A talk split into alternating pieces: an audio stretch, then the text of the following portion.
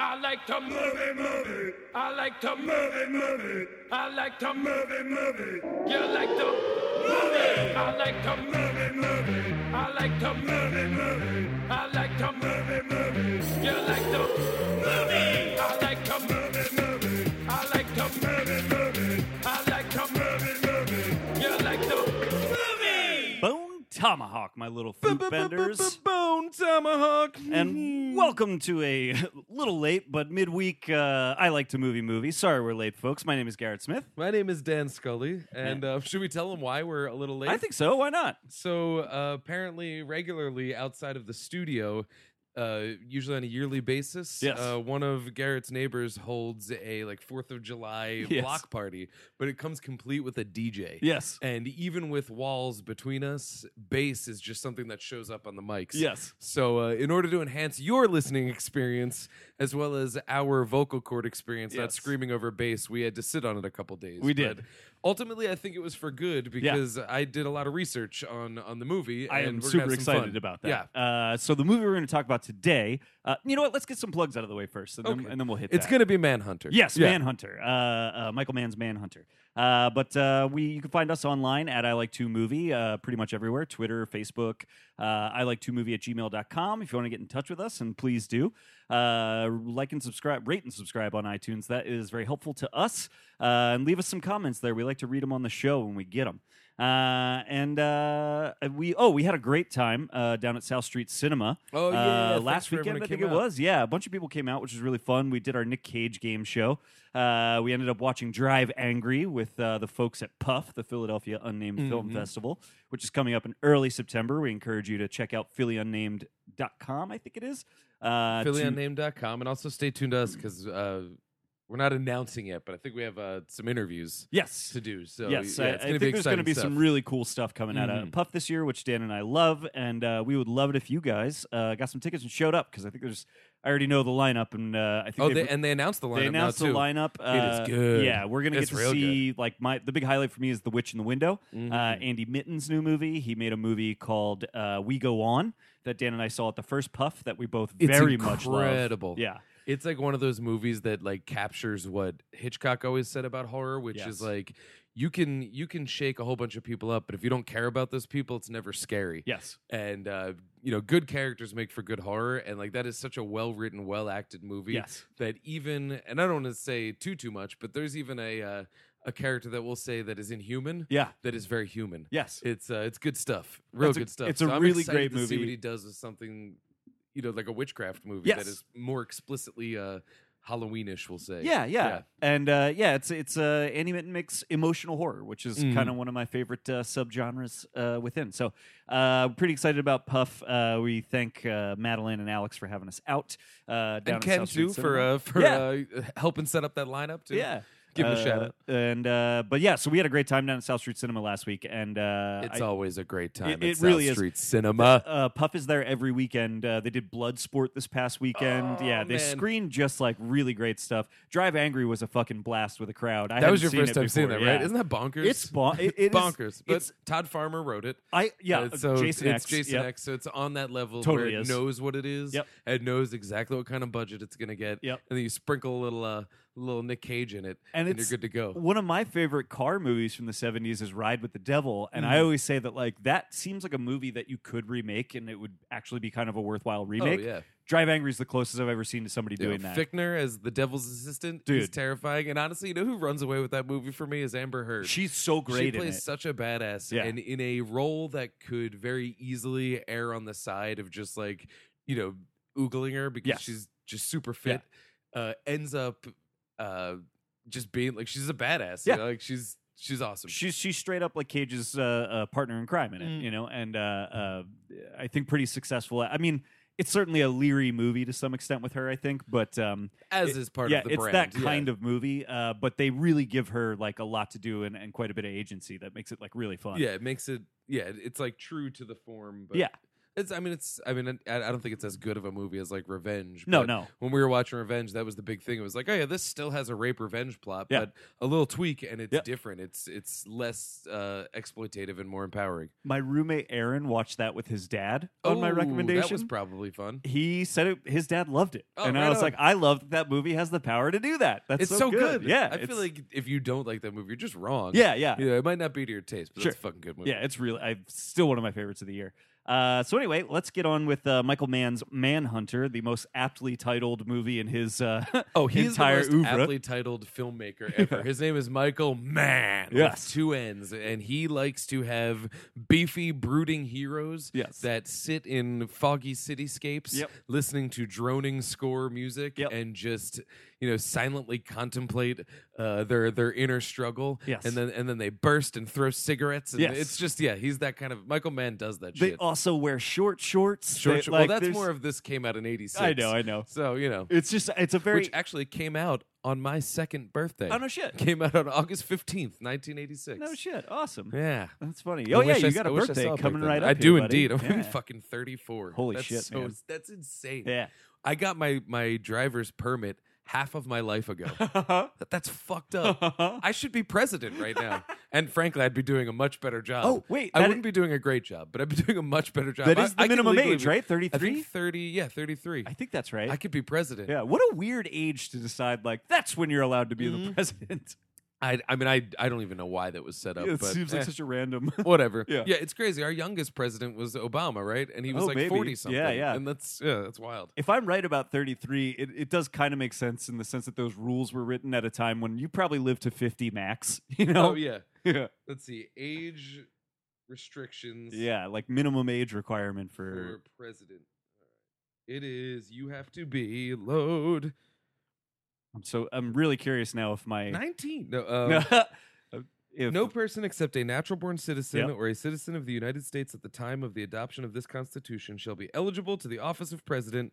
Neither shall any person be eligible to that office who shall not have attained to the age of 35 years 35 and been 14 years a resident. 35 makes a little more sense. 33 seems like a very weird arbitrary age. Not that 35 like is it any should less be- arbitrary, but if I were to pick, I mean, if I were to pick, I, w- I would say ideally it's 27. yeah, yeah. That's when I started to like think for myself in ways that weren't dangerous. but I think like conceptually, 18. If you yeah. can pick up a gun and die for the country, Yeah. you should be eligible to run it. Yeah, that's that- you know. Yeah, I, I I don't know if I have any opinions about how old a president should be. To to be honest, because I don't know. I feel like you. Could I will make say this: 100 uh, I arguments. think we should probably cut it off at 65.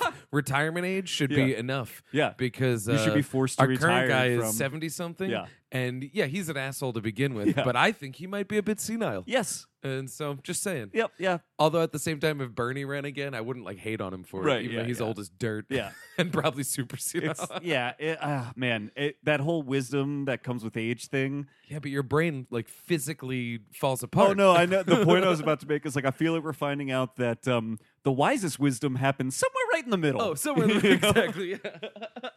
it's so true. Yeah. It's completely true. Um, uh, but okay, so Manhunter. I had I just got a great text from Josh at Cinepunks. Yes. It's just a gif of Batman surfing with his shorts, the Adam West Batman Yes. one, surfing with his can of repellent, and Yeah. it just says, Hope you brought your shark repellent. that's it. All I don't right. know what, Thanks, what Josh. the context is. but, Uh, Uh, that's amazing. Hi, so Josh. I had never seen Manhunter before. You had, yes? Yes, I had seen Manhunter a couple times when um when Hannibal came out.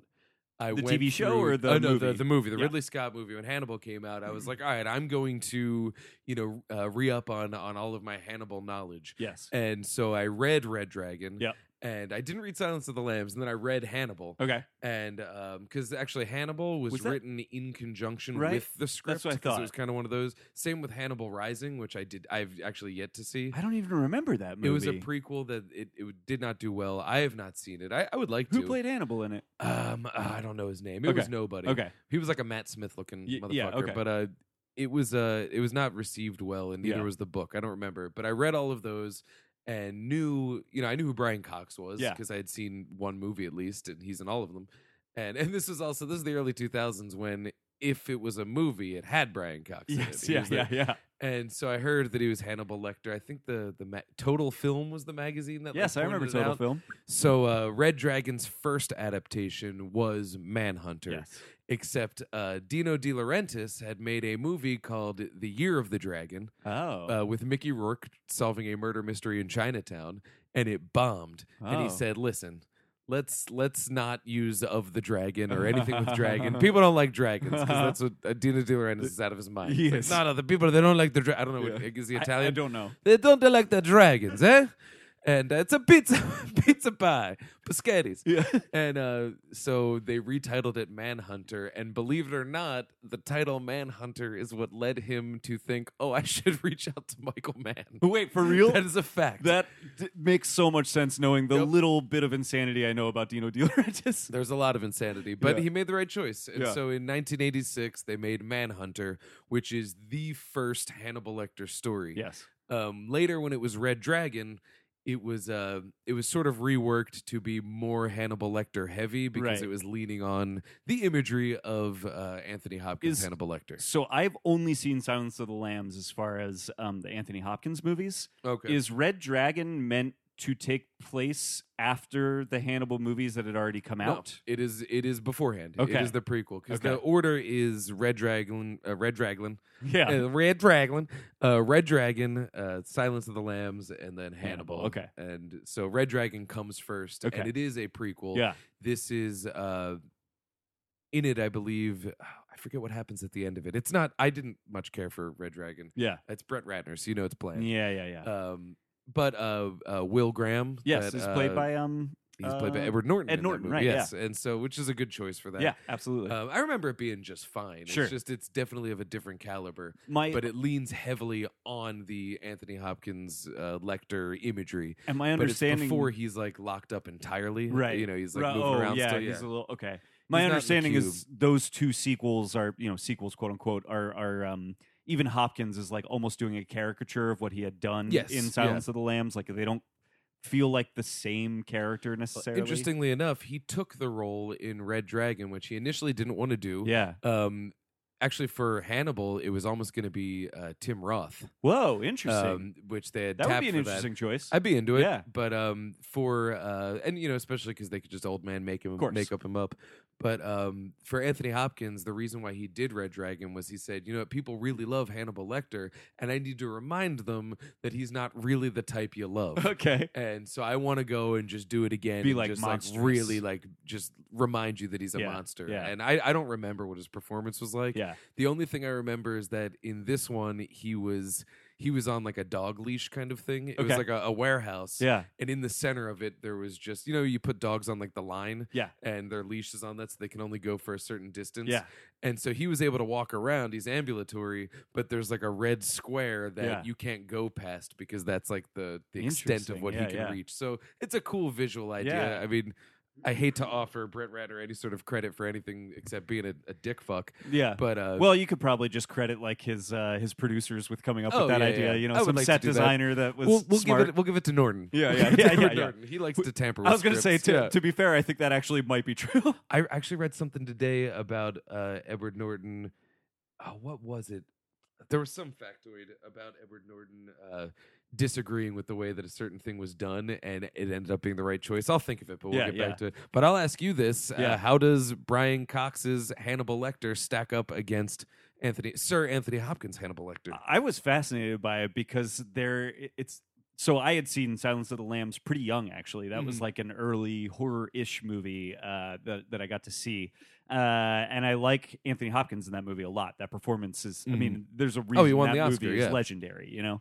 Um, and he, you know, there's a very particular thing he's doing in that movie that I think is what makes Hannibal so interesting in the movie, where he is just as monstrous as he is uh like um uh, high society he's like Oh, yeah. trying to act as if he's this very controlled high soc- member of high He society didn't make her liver into a hamburger. He Right. had it with fava beans and Chianti. right Yeah. right he and i i like that juxtaposition of those things uh in his portrayal of it and what i thought was interesting about watching brian cox was was knowing that brian cox had done this before silence of the lambs because this movie predates silence of the lambs by what like five or six years i think Um, Silence of the Lambs is early '90s, right?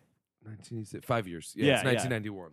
Uh, I feel like you can see a lot of that in Cox's performance, but Cox's performance is not so much like he's not acting like he's high society as much as he's very particular and detail oriented. Is that Mhm. does the difference I'm trying to? to- I, I think you're spot on because the one thing that always bugged me, and I, I think that Hannibal Lecter as Anthony Hopkins did it, there's a reason why he's iconic, and I Yeah. think it's incredible. And so what Yeah. I'm about to say is absolutely not a slight against it. Yeah. It's only comparatively. But one thing that always bugged me about Hannibal Lecter is that there seemed to be this element of surprise when people would find out that he was villainous right.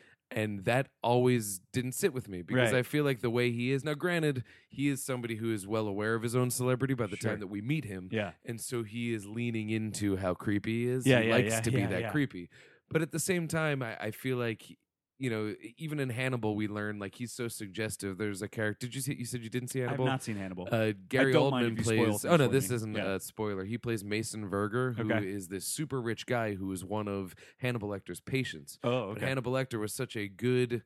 Uh, he was so good at manipulating people that he actually convinced Mason Verger to cut his own face off, Whoa. just using words. And so he's under a lot of like s- uh, Ye- prosthetic makeup. yeah. It's a really crazy. Li- it- that movie's decent, but Yeah. that's a crazy Gary Oldman performance. Yeah. In the book, he's literally a skeleton face. Whoa. Um, you can't really do that in a movie, Oh. Yeah. but it was that kind of thing that that he tries to be. Is that he's he's so suggestive that you almost forget that he's evil right. and you want to do what he wants you to do. It's Yeah. almost hypnotic. And I just, c- there was a little piece of me that couldn't always buy that. Yeah. And so, in that respect, I prefer Cox's Hannibal Lecter because he's the kind of guy that, you know, it seems weird, but not murderous. Right. But as soon as you find out he's murderous, it makes It sense. totally makes sense. Whereas Hannibal, it wouldn't surprise me. I'd be like, oh, yeah, that, pro- yeah, that makes sense. Yeah, You yeah. know, like, I get why he's. The- I mean, uh, the moment you, my memory is like the moment you meet him in uh, Silence of the Lambs, just the way the camera plays on his face and stuff is Mhm. like, this is an evil man. You know, it's like, it's very apparent immediately. Whereas I think with Brian Cox, I, I wouldn't, I, I wouldn't call Cox like a subtle actor no, and Oh, no. I wouldn't say there's even much subtlety to his Hannibal. Uh, Yet, I- you know, I buy him as just a a prisoner that Will Graham goes to meet, who we then have a bunch of information revealed to us about as to the extent of his evil. Mhm. If that makes sense, Well, and Will Graham's profession, he was a profiler. right? And so, as a profiler, the idea is that you have to try and figure out what the, I guess, the mo of the killer is. Right. And so, for the sake of a lot of movies, it's we get inside the head of the killer Yeah, and that yeah, kind yeah. of a thing. And so, when he caught Hannibal Lecter, he got so deep into his head that it, you know, almost killed It him. fucked him up. and I think that that relationship works better. Um, I mean, it works better for a lot of reasons in Manhunter as opposed to Red Dragon. Yeah, Um, but I think a lot of that has to do with Brian Cox's character. Yeah. Um, if I remember correctly from the book, the way that it worked was, uh, how did it go?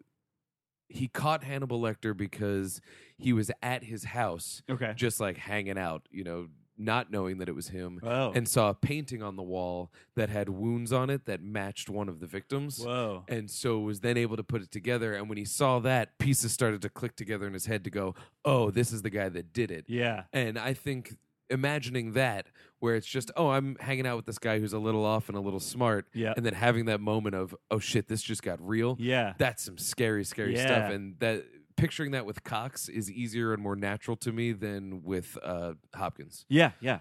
but It- you know they, they're they're both employed for different functions Totally. you know, we know Hannibal Lecter Hopkins primarily from The Silence of the Lambs. Yes. And, you know, like I said, that is after he has become a little bit celebritized and is sort of using, you know, his uh his newfound usefulness as an opportunity to escape. Yeah. Whereas Cox's character is more of just a hindsight sort of thing. Like he's he's on the sidelines and he's just uh he sort of represents the the chaos that Graham in self imposed retirement is running from. And the, do I remember this right about Manhunter that the they almost kind of imply that they've intentionally been almost trying to like hide Lecter from like the public eye. Yeah. They don't oh, yeah. want him to become the celebrity status that he eventually reaches. in and as Silence you of can the see when he Lambs. does that whole phone thing where he Yeah. gets effortlessly he hacks into a phone Yeah. for lack of a better term gets will's home address yes, you know, just effortlessly. Yep. And so naturally that it's like, yeah, if this guy has any sort of awareness of the outside world, he'll find a way to exploit it that Yep. will be two steps ahead of anything we could predict. Yeah. So it's just better to keep him, you know, in complete solitary. Yeah, yeah. Yeah. Well, so what I ended up liking about Manhunter so much i- is actually that title. I think that I mean I, I because I've not seen a Red Red Dragon, I Mhm. don't exactly know why it's titled that way or what that title might imply. Whereas with the movie, the title Manhunter is such a perfect title for this movie that's lit- that's about a profiler. So he's hunting men who hunt men Mm-hmm. and the, it becomes a very you know there was a rash of these movies in the 70s and it's interesting that this is sort of like a late 80s not update on this but just a, another rehash of these sort of like cop and criminal two sides of the same coin Mhm. kind of thing but it gets into it in such a uh, it comes at that at such a different angle than something like dirty harry or something like um uh um oh what's another movie that's like that I mean, even Silence of the Lambs Yes. does it differently because there's just the whole Clarice. We're we're not so different, you and I. you Right, know, like, right. That's we share information because we have the same goal. right Quid, quid pro quo, Clarice. yeah, you know, yeah. that's the- yeah. Th- this movie very much feels more like, uh, um, as opposed to Lecter and Silence of the Lambs telling Clarice, "We're the same, you and I, and I'm Mhm. going to convince you we're the same." This movie is more Brian Cox.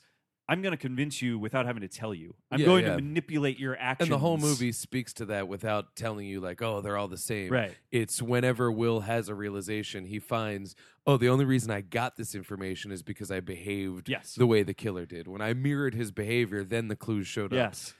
You know, That, he's, like- he's literally in the tree looking into the house of the family know. that they killed, you know? The, all my favorite moments in this movie were like him on the airplane looking at the pictures of um, what was the killer's name in this movie? uh, the Tooth Fairy. the Tooth Fairy. It's uh, Mr. Dollarhide. Yes, is yes, his that's name. right. Which also, to speak to your point about Manhunter, yeah, uh, one of the things that they do in this, which they also do in Silence of the Lambs, which has almost become a trope later, the understanding the killer. yeah, yeah. Um, but in this one, they give a romantic storyline to Dollarhide That's right. because he is not necessarily reveling in his own beast. Right. He's almost trying to find an excuse to stop. Yes. And his excuse to stop, Joan Allen, ends up just fueling the fire more. Yeah. But he is hunting for that man um, while at the same time trying to become the Red Dragon. Yeah, And so he's yeah. caught in this, this, uh, you know, he's he's manhunting in, Yes. in a way. He's caught in this push and pull. of that. Absolutely. And that all my favorite moments were just Will, you know, Will ends up obsessing over the family photos of one of the Tooth Fairy's victims, Mm-hmm.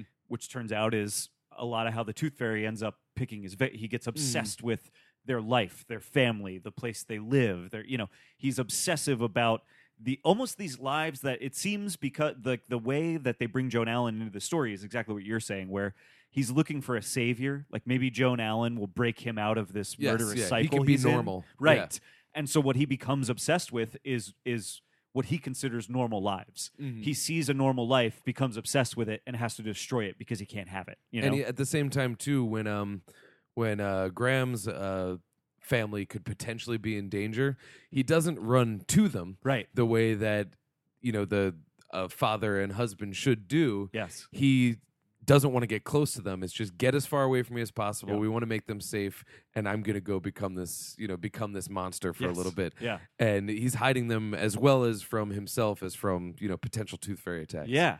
Do you? So now that we're talking about it like this, what do you think of the ending of this movie? I- I- I- are we meant to think that Hannibal was somewhat successful at the end, in that by the end Will really does hunt and kill a man?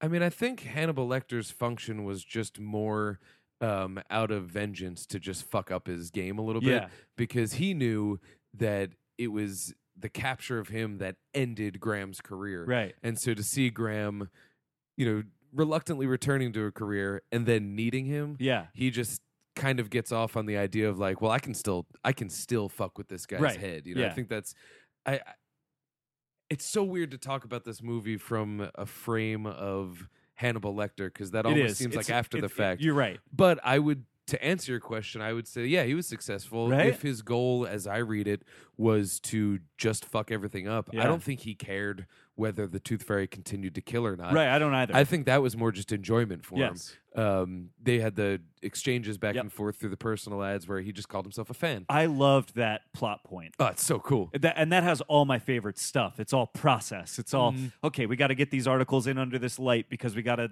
uh, check for thumbprints. Okay, we, Mm-hmm. there's no thumbprints, so we got to okay. Now we got to look at these like ultralight things to see if we can find something on the toilet paper it's written. You know, it's all just like detective processy shit. I love Mm-hmm. It's that. so, that's stuff. what makes Zodiac rule. Yeah. Just- I mean, yeah, there's good horror sequences Absolutely. in Zodiac, but the best parts are people bickering around The- a table. and the figuring it just out the little of it things. all. Yeah, you got to finish the wire, man. That's Yeah, all. oh, it is. I know, That's I all know. it is. It's I just a know. little little bit of melodrama Yeah. added into it. But I do, I do wonder if because I think you're right. I don't think Hannibal, and, and you're right. This is kind of the wrong way to frame this movie because it's not really about Hannibal. If but we were to talk about it with anyone besides people who have just watched it, though, that is the question that will be asked. I so I think don't think so. it's unfair. yeah, it, like I think you're right. I first saw this movie because I was chasing more Hannibal Lecter media. True, So like yeah. that's that is what it is. Yeah, which is interesting because I, I kind of came to it this time as more of going like Michael Mann. I want, I want more Yes, man. yeah. You know, Which I think Um, is almost is probably the better way to do it I- because it just stinks of man. Absolutely. It's I- so and, and we'll fucking we'll man. take that turn in just a second because Yeah. but I am interested in investigating this. That like I think you're right. I don't think he really cares about the Tooth Fairy. The Tooth Fairy is a pawn in his game with Will. Yeah, he's just that's entertainment But I wonder it because even he's manipulating the Tooth Fairy. absolutely The Tooth Fairy probably. I mean, the Tooth Fairy has no concept of Will Graham right except for after Lecter clues him into it, E- exactly and would never have had a concept of him. no I don't think I so. think the only time they even come to any sort of face to face thing is when he bursts through This is the when he glass bursts through window. that window, which, which is, is- amazing. People always criticize the movie, like, why didn't he just shoot him? It's like, well, that's the thematic moment Yeah. is that there's a an invisible divider between them, Yes. and he bursts through it to violently become. You know, they Yeah. become one. They and become it's one. just his his moral code that that separates them. you know? Yes, and tha- and the thing is, he does burst through the window and he does kill that guy, Yeah. right? And so I do. I was kind of left wondering, like, is this what Hannibal was after? Is is he trying to break Will? Which I think we can pretty unequivocally he say turned yes. him into a killer. He's trying to break him. He literally uh, ultimately led to him killing that guy. 'Cause I Exactly. think that Will bursting through that window is certainly not protocol for a police Right, officer, right. and certainly not for a profiler. All the rest of the cops a are telling him profiler to does stop. not arrest anybody. No, yeah. a profiler just works behind the Yeah. scenes. So for him to get there and then to kill, I mean, it's like uh, you know, spoiler alert for Seven. yes, That was the big thing. Was as soon as uh, John Doe was about to get killed by uh, Mills. S- Somerset or Mills? Mills. Mills is Pitt's character. Yes, right? okay, Yeah. I think so. Yeah, Yeah. yeah, yeah. And uh, the whole thing, and Somerset saying, "Don't do it, don't do it." Yeah. That's what he wants. John Doe didn't care if he lived or died. yeah. And I but can't believe I remembered those he said, names. "Oh, it's because Somerset and Mills." yeah, yeah. Don't do it, Mills. John Doe is the upper hand. I Yeah, love yeah, that yeah, line. yeah. It's so good. Yeah. And uh, it's so crazy that out of those three, Brad Pitt's the only one anyone likes anymore. And, um, it's wild Yeah. but but you know the, it's the same sort of thing where it's Yeah. like i would have shot john doe too Yeah. i would have pissed on his corpse Yeah. but at the same time you know literally moments before that brad pitt's going do you know you're crazy when Right, you're jacking right, off to your copy of right. guns and ammo do you just go oh fuck i'm crazy like he's mocking him Yeah. not realizing that he's just you know it's the joker's mo Yep. it's just that push can Yeah. do it and that i think that was lecter's thing here is Yeah. he was trying to give him that push He's a pretty joker and why character. he he is a Joker esque Yeah. character and why he uh put himself into you know early retirement was because he didn't want to cross that line. right. Yeah. He caught the guy without crossing that line, and now there's an, an opportunity for him to catch a new guy, but because of his history, he does end up crossing that And I line. really like that about this movie that we are we don't know anything about the the ca- the Hannibal case really. Mhm. We we know very little about it. We know just enough to know it this broke Will and he felt like he was becoming the thing he was hunting. So he Mhm. had to stop. And he gets drugged back in. by Dennis Farina. Yes. of Oh all my God. people. God, Dennis Farina, he's so great. Uh, who, he, who only ever plays Dennis Yeah. Farina. Uh, Dennis Farina and his just cavernous, pockmarked face. It's uh, R.I.P. I love that man. I know. At s- at some point, somebody needs to just go back through every movie he was ever in and change the end credits to say Dennis Farina as Dennis Farina. Yeah, yeah. I want a supercut of all the times that he arrives at a town and is just like, "L.A., huh? You can keep it. Yeah. Yeah. 'Cause I, I want that. There's there's got to be a hundred. Yeah. I can think of two. Yeah. I'm pretty sure he does that exact line in both Snatch and Big Trouble. Yeah, that and sounds it, right. it can't be just I those forgot two. He's in big trouble. He's what a in Big weird Trouble. movie. He- Miami, huh? You can keep it. That's, that is definitely a line. It is- and So funny. I'm pretty. I don't know what it was in Snatch. It might have been England. It might have been like Yeah, London, yeah, huh? yeah. You can keep. It. But yeah. Uh, so why don't we talk about it as a Michael Mann movie? Well, one thing I want to say Yeah. about the Lecter scenes that I didn't notice, and then I read today, and then I looked it up on YouTube. Uh, apparently, when they framed those shots, because what's so cool about it is it's such a tight Yeah. it, they're never not in that room when dealing with Lecter. It's Right. such a tight little thing. Uh, it's different in Silence of the Lambs, Yes. where it's you know where it's big. It's different in Red Dragon, where um, I think in Red Dragon that he's on the leash sort of gives him more of a chance to move, Yeah. which I don't think quite works. But if you look at the way that the shot is framed in Manhunter, when they cut back and forth from each of their points of view, they aligned it so that the bars of the cell never actually move. Oh. There's no disparity. If you were to do a crossfade of those Yeah. shots, the bars would maintain Whoa, a static thing, Yeah. just to suggest like, you know, uh, the you know, you're uh, I'm not locked in here with you. You're locked in here with me. yeah. that two sort sides of, a of thing. the coin. Yeah, exactly. Yeah. Yeah. Smart stuff. I love that. That's like, and that is like. If we talk about Ridley Scott, you know, masturbating all over the crowd with the flute bender yeah. scene, Yes. to me, Michael Mann framing those bars like that is Yeah. him just masturbating. You know, it's less of a technical feat. Yeah. but yeah. at the same time, it's him just being like, "This is everything I love in movies. This is Yeah. everything I wanted to talk about."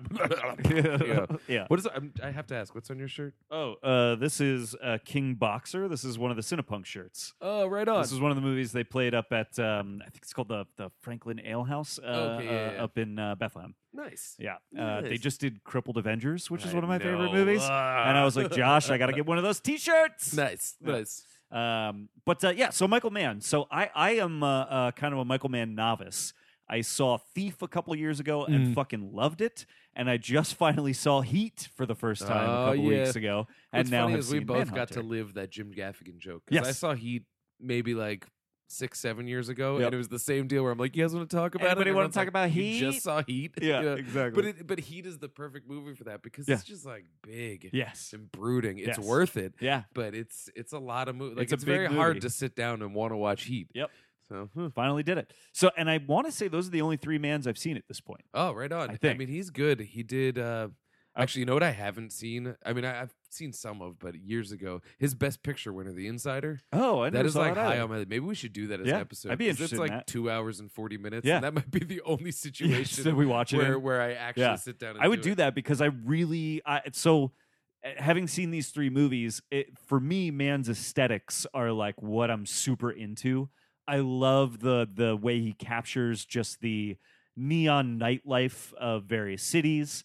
I really love the sort of droning synthesizer scores that uh, kind of like brewed their way through his movies. Um, there's something about the way his movies look and feel that I love. Mhm. It's this weird marriage. It's of hypnotic. like- yeah, it's very gritty, but also like because of his focus on those kind of like neon aesthetics, like it's it feels new. It feels. I, I I don't know any other Mm-hmm. You word like to it because it describe looks like that. an old pop. It looks like an old pop tart. An older It looks like an Pop-Tart. older pop tart. looks like a hazy pop tart. That's the thing. That's that's what I think is uh, what's so cool about him is that there's nothing crisp about his Right. movies. Um, they're sharp, Yes. but there's no edges to anything. Right. It's always very foggy, and um, and I think that there's like a comfort to it. yeah. But it's also that same kind of thing where you're comfortable, but if you look past the fog, you don't know what's there. Yeah, And I, I think he always captures that. Sometimes to the benefit of the material with something like Heat, or especially with Manhunter Yeah. sometimes to the detriment of the material. Like Public Enemies is an okay movie, Yeah. but like that movie should look more crisp. It's a Interesting, weird yeah, match yeah. for for man. But he sh- also his obsession with with using real guns that are just filled with blanks is the best part of Public Enemies because they have real Tommy guns Whew. and they just. brrr, it's Ugh, good. I bet that looks crazy. Maron. Yeah. It's good stuff. Yeah. Uh, so it's for me, it's a lot of the aesthetics that I, that I get super into with these movies. Um, and, and I mean, Manhunter does not disappoint on Seen that. The Keep? no, Okay, never mind. no, I've not. I thought seen The maybe you Keep. did because that's just like a classic. Like, I- I'm sure they played it at Exhumed at some point. It's like an assault on precinct thirteen type movie, right? No, the keep is like a. Uh, it's uh, how should I put it? I'm just gonna pull up the plot synopsis. It's a uh, an ancient demon that was freed from its prison, and a uh, Nazis have to talk to a Jewish historian. To Whoa. help re- it's it's not terribly good. What a But, weird thing for um, Michael Mann to make, though. That's interesting. It's got Scott Glenn, Ian McKellen, and Jurgen Prochnov. so it's like Gabriel Byrne. Oh, yeah, Yeah, I, oh, yeah. I watched it. Uh, you know, it's funny. It even has Michael Carter in it, and Michael Carter you would know because this is quite literally his IMDb only headshot. His bib Oh, my Fortuna. God. That's so funny. but um, I, I mean, the keep's worth watching. It's been Yeah. on Netflix like forever because I'll no one totally watch wants it. it. It's yeah. not very good Yeah. Well, but it looks cool Yeah. because it is ancient relics Yeah. shot with that with foggy, man's like soft aesthetic. edge. Yeah. it's good stuff. I love that. that's spooky. Yeah. So uh, I don't know. Let's try and dig into that though. Like it, for me, like a lot of the stuff that I like about man's movies are those aesthetics. I'm not as into like the machismo stuff that he brings with those Mm. esthetics I don't hate it or anything, but that that's you know that's never really been like my my cup of tea in movies necessarily. Um, a- and, Mm. it I, actually almost works better present day looking back at it yeah, in the same way that we look back at like when we watch like a tasteless grindhouse movie yeah, and we revel in the fact that it's just completely not okay by Yes, today's yeah. standards. And I wouldn't say that this is not okay, but it's certainly of the 80s brand. for sure. And so looking back on it, it's like the brooding of Will Graham, I think, is good. It's well done and it Yeah. matches it. Yeah. But to me, it's a little bit funny. Yes. And that's part of the joy of watching. Yeah. But, you know, and that's why, like, something like Black Hat looks so ridiculous to me. I would like to watch that again Yeah. because I had a blast watching it. I just don't remember liking it. yeah. but it's the same, like, it, it's very weirdly, like, brooding. And it's like, you're like 85 and you're trying to make a tech thriller Yeah, that's yeah. brooding in an 80s way. Th- Nothing about Yeah. this makes sense. There's like a thick layer of cheese on his movies Mm. that I don't know that he was intending. If that puts makes the sense. cheese in machismo. Yeah, yeah, Yeah. he really does. And I don't know but that it he's- probably didn't look cheesy. At I don't. The time, that's what I mean. you know? I don't think it did. Like you know. see enough of the old episodes of Miami Vice. Yeah. then you realize w- where he's coming from, and Yeah. it makes more sense. well, like but it is cheesy in a way that's it's fun because it's cheesy. yeah. every dad I've ever known loves Heat. yes, I don't think I've ever known a dad that liked Heat in any kind of ironic way. yes. Do you know Yeah, what I mean? exactly. Oh, and that's the thing. My dad would probably eat up Manhunter. Yeah, because he likes the cops and robbers stuff. right. Whereas I would just be like, "Who is this dude?" Yeah, yeah, like, yeah. It feels weird to me now. And and I like I like that about these movies is Mm. that they do like a- as far as them being these these sort of like investigations of a certain kind of machismo. Machismo is very a very specific thing in his Hmm. movies. It, it does not feel of the broader '80s brand to me. It feels Yeah, very yeah. specific to man. He's got his own way of doing it. Yeah. Um, well, because I think in the '80s you would think of, you know, like i- if if Will Graham, excuse me, were to what's his name, William Peterson's the actor. yes, yes, yes, yes. Um, if he were to fit the '80s aesthetic, he would be a little bit more assertive. Yeah. He would be bulkier Yes. and and bigger, and he would.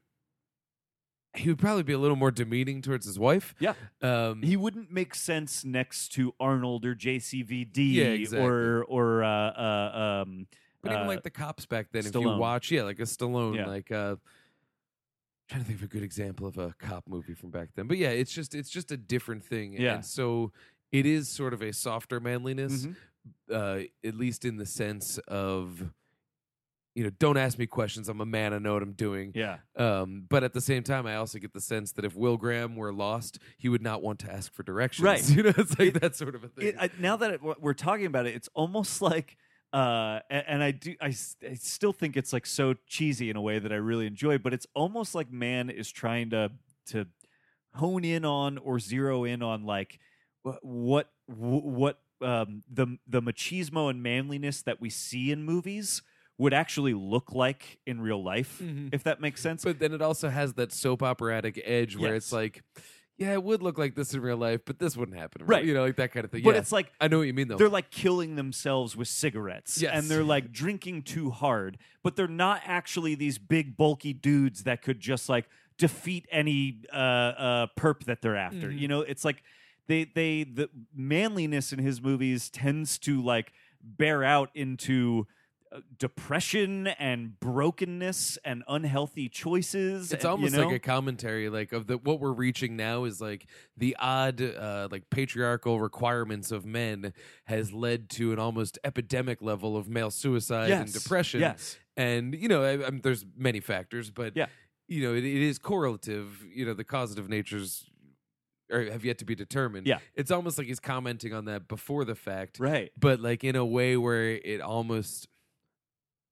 If it was made now, it would feel like there's a wink and a nod, but Yes. there isn't one. Right. And that's, that's where I'm struggling to find the angle. Right. I, I'm struggling to find that angle too, but maybe that maybe it is that juxtaposition of those things that makes his movie so interesting to me. That's Mhm. why they seem cheesy to me, right? They're they're I don't think they were made with the intent to be cheesy, but when we watch them now, we can see where it's like, oh, he kind of preemptively was trying to deconstruct that kind of like Mhm. manhood. Uh, and, and in doing so, we see something that's almost a little bit silly because it's like I don't know. It's trying to like marry these two ideas that maybe don't quite make sense together. I- Well, and I think and it's ultimately, I don't want to say it's the only thing, but part of his uh, masculine obsession, uh, Graham's masculine Yes. obsession, is what gets the job done. Yeah. But it is also what turns him into the monster. Yes. Uh, we talked about it on our Bone Tomahawk episode, Uh-huh. where that, that movie was an absolute indictment of what it means to man up and be a man. Yes. But at the same time, it got half of them killed, but it got the job done Yes. um, but it also you know like it was their it was their their dutiful madness that got them in trouble Yeah. and got them out of trouble and it's like i think we still struggle to find that Yeah. line Yeah. and so him walking that line with uh, just whatever his touch is is is valuable dated yet relevant i, I don't know it's everything it's- I, I it's- love michael Mann. It's really interesting. i kind of want to watch ali now just with that Oh, I didn't know 'cause he I've made never that. seen it he made that Yeah. and I just wondered with that lens what it would say about. I mean, Ali was was ego incarnate. Yeah. Yeah. That's really interesting. and I hear that's a good Will Smith performance. Yeah, you know, I- I he's would on, like to see he's- that. He's on. Yeah, yeah.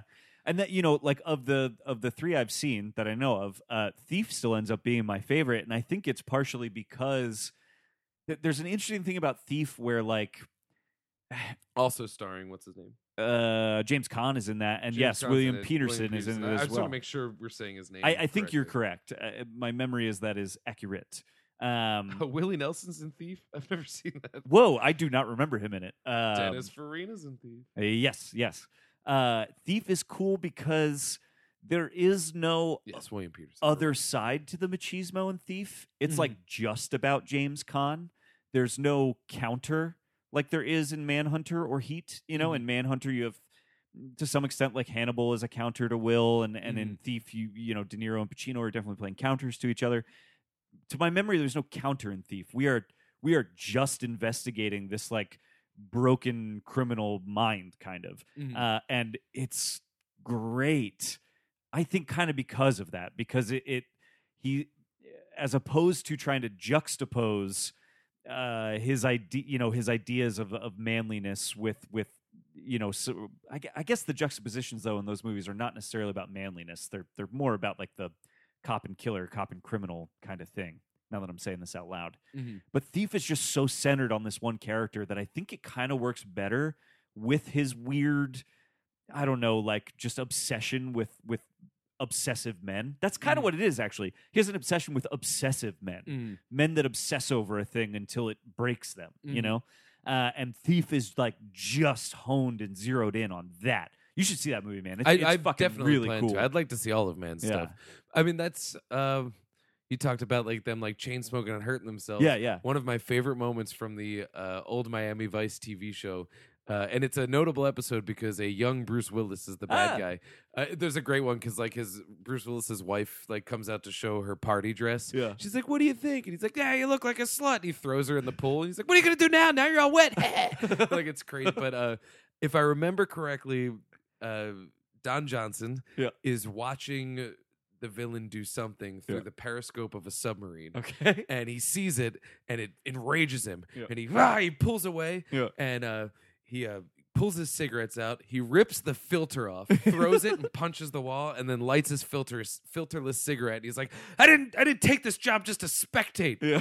and like it's the most pure distilled man moment i can think of yeah. but in a tv sense Yeah. in the movies it's probably it's probably a little smoother That's there's a scene in Thief where uh, James Caan is is kind of performing his big heist, and I had never before Thief seen a heist like this. Where I had only seen like Ocean's Eleven type heist movies, where it's like it's all very clean and everybody's very rich and we've got all the gadgets we need.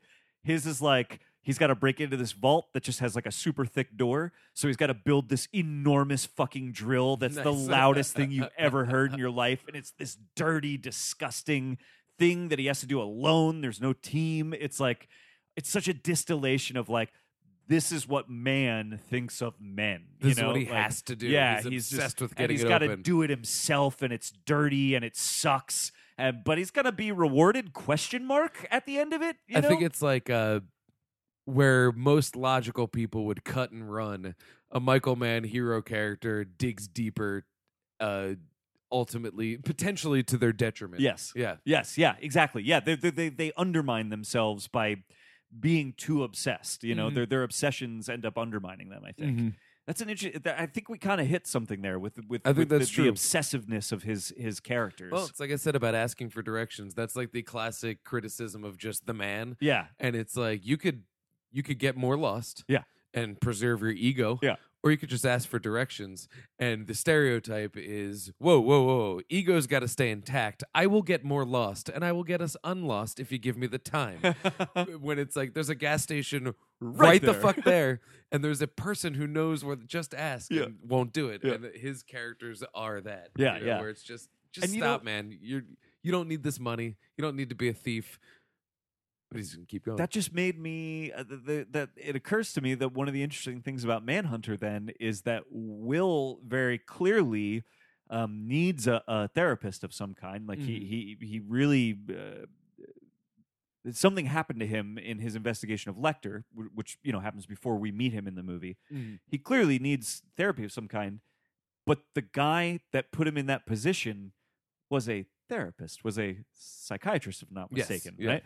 And that's kind of I, I didn't even think about that aspect of it. That like the thing that Will needs most might be something he's most afraid of, and not just because he's a man who's I don't need therapy, but because like the guy that put him in this position was do was doing Oh, that thing it would that's be supposed natural to help be him. mistrustful you of know? therapists. yeah, yeah, Because you you would it's the the the head shrinker. right, You know, right. like his one experience with it was very, very bad. Yeah. Why would he trust someone Yeah. with that much power again? that's Yeah. such an interesting. Yeah, why would I- he? Why would that's the that's the hardest thing about. it. I mean, I I earlier this year started going to therapy Yeah. just because I thought it would be a good thing to do, Yeah, and it's great. And the hardest thing about it, the absolute hardest thing about it, is those first couple times when you just have to. It's the I need help moment. yeah, It is so hard to do to Yep. just be like, listen, this is how I'm feeling. Yep. Because we're all trained to just be like, all right, well, we'll get through it. Yeah. And it's like, s- and it, and once you do it, it's easy, but Yep. like it is scary to say, okay, the power's in your court. What do I do? yeah. And the the surprise ending to all therapy is that they don't tell you what to do. Right, right. Is they just give you a, an avenue to figure out what what you need to do. yeah, Um, but that takes an ego swallowing to realize Yes. that giving up that power is ultimately what leads you to make your own decisions. yeah, And uh, yeah, that's a scary thing to give to what is ultimately a stranger. yeah. And if I had a past experience where I almost became a murderer because of a fucking crazy therapist, yeah, Yeah. I wouldn't want to do that again. Yeah, and That, that, would be terrifying. that's it. It's it, the the guys in his movies just double down on like the worst parts of their nature because they're unwilling to to step back and and ask for help. Really, you know, like Mhm. e- even both characters in Heat are very much like that. Like that diner conversation is very much about like "Mm, I I know I could stop it. I know I could stop chasing you, but I have to chase you. Mhm. and I know I could stop giving you a reason to chase me, but I, I have But to I keep have doing to. that. I, I I've already committed to this terrible you know series of decisions I've made. I'm just going to double down. That's the only way I can see out, Mhm. and I think that's kind of. uh, Now that we're talking about this, I mean that's kind of typical of men. It's like I, I'm just going to double down until I find the light at the end of the tub- tunnel. Mhm. Only way out is through when Yeah. it's like, no, actually, there's like You- 10 ways Yeah, out, you could take a step but back. you just got to lift your head back up Yeah, you know, and yeah. stop grinding. Yeah. Yeah. Even a, a, a smaller moment in Heat that works like that is Val Kilmer's character, I believe. Is he the one that shoots the guards during that first heist? oh no, but I um uh, I forget it's who it was. it's that a does guy it. that they hire. Oh, okay, yeah, yeah. That's uh, but the whole thing is like he went there and he wanted to kill Yes. somebody, and you knew it. Yep. And when they're not listening to him, one of the other guys he's doing the heist with is like, "Do you see that blood in their ears? They can't hear you Yeah. because we just blew them yeah, up." Yeah. but he gets that look in his eye. He's looking at him, and then just nope. I'm going to execute all Yep. of them. Why? Because that's what he wanted to do. That's that what I day. came here to do. And it's like your way out was to finish the job and leave, and then you fucked it up Yep. because you could not see any other way. Yep. You know, you you took this job not for the money, for the Yes. what are they bonds? You Yeah, took. yeah, I you think took that's the, right. uh, yeah, they had to get uh, bonds out of it. Yeah. He, he took it because he wanted to. You know. Yeah. We see it with. There's sometimes you see a cop. They took that job not because they wanted to fight crime. They took that g- job because they wanted to kill somebody. Yeah. Yeah. They wanted to get drunk on power. The, the power itself. Yeah, It's yeah, crazy. Yeah, man, that's so interesting. Man, man, Michael Mann Mm, yeah, Hunter. yeah. Man, Um, man, man, man, man, man, man, man. No, no, you said you did some research on this. I've Do you just have got any- a cool. I got a whole lot of facts. Yeah, what do you got? Hit so me you with ready them. for this? This Yeah. is just an interesting thing. Uh, when Brian Cox was playing Hannibal Lecter, Anthony Hopkins was at the national uh, the National Theater playing King Lear. Whoa. But at the time when Anthony Hopkins was playing Hannibal Lecter, Brian Cox was playing King Lear at the National. it's Theater. so interesting that those guys are so. Compa- I, mean- wouldn't compare them But they're both just necessarily, good. except that they. And Yeah, I bet they can read some motherfucking Shakespeare. have they ever been in a movie together? That would be a harder thing to look up, but I'm, I can't think of any. There is a function on IMDb where you can do that. Oh, really? You Uh, I can think just so. match two people up. I mean, there's there's a lot of people that were connected. I mean, like Brian Cox connects to Edward Norton through the Bourne series, Right? Yeah. Um, uh, what's his name? Uh, well, you know, I probably have written down. Oh yeah, this is a, a funny one. Tom Noonan, the Yes, Tooth Fairy, yep. uh, purposefully avoided all of the other cast members. So that way, when they were in a room together, there would just be an a you know an unfamiliarity, a Yeah. discomfort. Yeah. Uh, the only other time I read of an actor doing that was the guy who played Locke on Lost Oh, he never went out to party with Terry the O'Quinn? cast, Terry O'Quinn, Yeah. because his character was always the one that acted above or separate from everybody Yeah. or enlightened. Yeah. Which I love the fact that he never got his enlightenment. Yeah. It's cruel, but Yeah. it's, it's Yeah. a very interesting character inference. yes, I agree. Um, let's see. Oh yeah, so I thought this was kind of interesting. I'm a big true crime fan. Yeah. Brian Cox said that he based his uh, character, the way he portrayed him, on two things. One, his own 15 year old son, Oh, because of the glee that he takes in doing okay. bad things Okay. but also on a serial killer that was executed named Peter Manuel. He was Scottish. And uh, Peter Manuel sort of became notable because I believe it was in the late 50s. And it was about that time where the psychological conversation was like, we have to dig deeper than good egg, bad egg. Yeah, yeah. we yeah. have to try and figure out the why of this. Yeah. And that, to me, is why I'm so fascinated with true crime Mhm. but as a result there is more media available of this guy you know there's just more writings about Yeah. him there's probably some film reel about him just Yeah. because they were trying to figure out what his deal was They really were investigating. brian cox based it on that Wow. um, this is just a weird little thing the french title of this movie Yeah. the sixth sense Wait, for real? for real Oh, Yeah. and that kind of makes sense. it makes sense Yeah, right Yeah. it is that it it is about our intuition yes. um And that I mean that that is our sixth sense. I mean, it's not. There's no way to uh, uh, what's the word quantitatively prove that. Right. But we do have a sixth sense. Yeah. You know when someone's behind you Will operates on that almost completely. almost entirely, Yeah. and it's when he goes and sits in the tree that he can observe and Yep. just kind of feel it out. Yep. Um, I learned this recently. Uh, they teach. Uh, people that are in camouflage in the military to never look directly at your target. You're not allowed to look directly at your target, Because your eyes. not because of your eyes, but because have you ever just felt someone staring at you? Oh yeah. You know. Yeah. You, and you can do it. I've done it before where you're just looking at a crowd and you go, I'm going to make that person look at me. Yeah. And then they do. It Yeah. always happens. Interesting. What is that? That is Yeah. the sixth sense. And so when you are staking someone out, when you're a sniper, Yeah. you are to look past them. You are to Yeah. look at their shoulders. You are never to engage them directly Yeah. because this inexplainable human bond, this collective just, I don't want to say, I mean, I guess it's collective subconscious, just becomes a thing, you know? Yeah. We have that. said- They did a study once. This blows my mind. Once again, correlative, Sure. not causative, but worth noting. Where they took, and actually, I learned about this. They talk about this in uh, Waking Life, Okay. but uh, I read it up, read up on it. It was a real experiment. They took the New York Times crossword puzzle, Mhm. and they took today's crossword puzzle, and they put it out there, and Oh, I've heard people about did this. Yep. decently well. They took tomorrow's crossword puzzle, put it out there. People did decently well. They did yesterday's crossword puzzle. People did that much better. And the suggestion is because the answers are sort of just They're out there. out there in the ether, Yeah. we are all tuned into it. Yeah. But it's that sixth sense that we're speaking to here that it's just, you know, when you see someone, you go, they're up to no good. Well, what evidence do you have? I don't have any, but I can just smell it on them. That's It's- a it's- real phenomenon. It's that like when you hear a new word for the first time and then suddenly for the And it's next week everywhere. you hear it all the time. Mm-hmm. And you're like, I've never heard that word before. And now everyone around me is using that Everyone word. uses it, and Yeah. it's like there's a million reasons for that, but yeah. maybe you're just more attuned to it. Right. But even so, it's just it's the, the- I mean that stupid book The Secret, that's what it's Yeah. based on. It Yeah. it exploits coincidences to try and suggest that that's a way to manifest reality Right. in your life. Whatever. I'm, I'm not going to Whatever, yeah, harsh on yeah. it. I, I think positive thinking's powerful Yes. and for that I give Yeah, this, yeah, yeah. The Secret a pass. But it's a uh, it's that is a thing and I think this movie is about that just feeling that intuition. Um, Yeah. Even Joan Allen's character, she is blind, but her thing is she has to feel this sensory, Yeah. you know, sort of thing. Uh, that great scene with the tiger, Holy that shit. re- and that's a real tiger Yeah. too. Um, I don't necessarily know what they're going for there, as Right. opposed to just suggesting that she is hanging out near a uh, sufficiently for the moment subdued danger right. you know it's a parallel to Yes.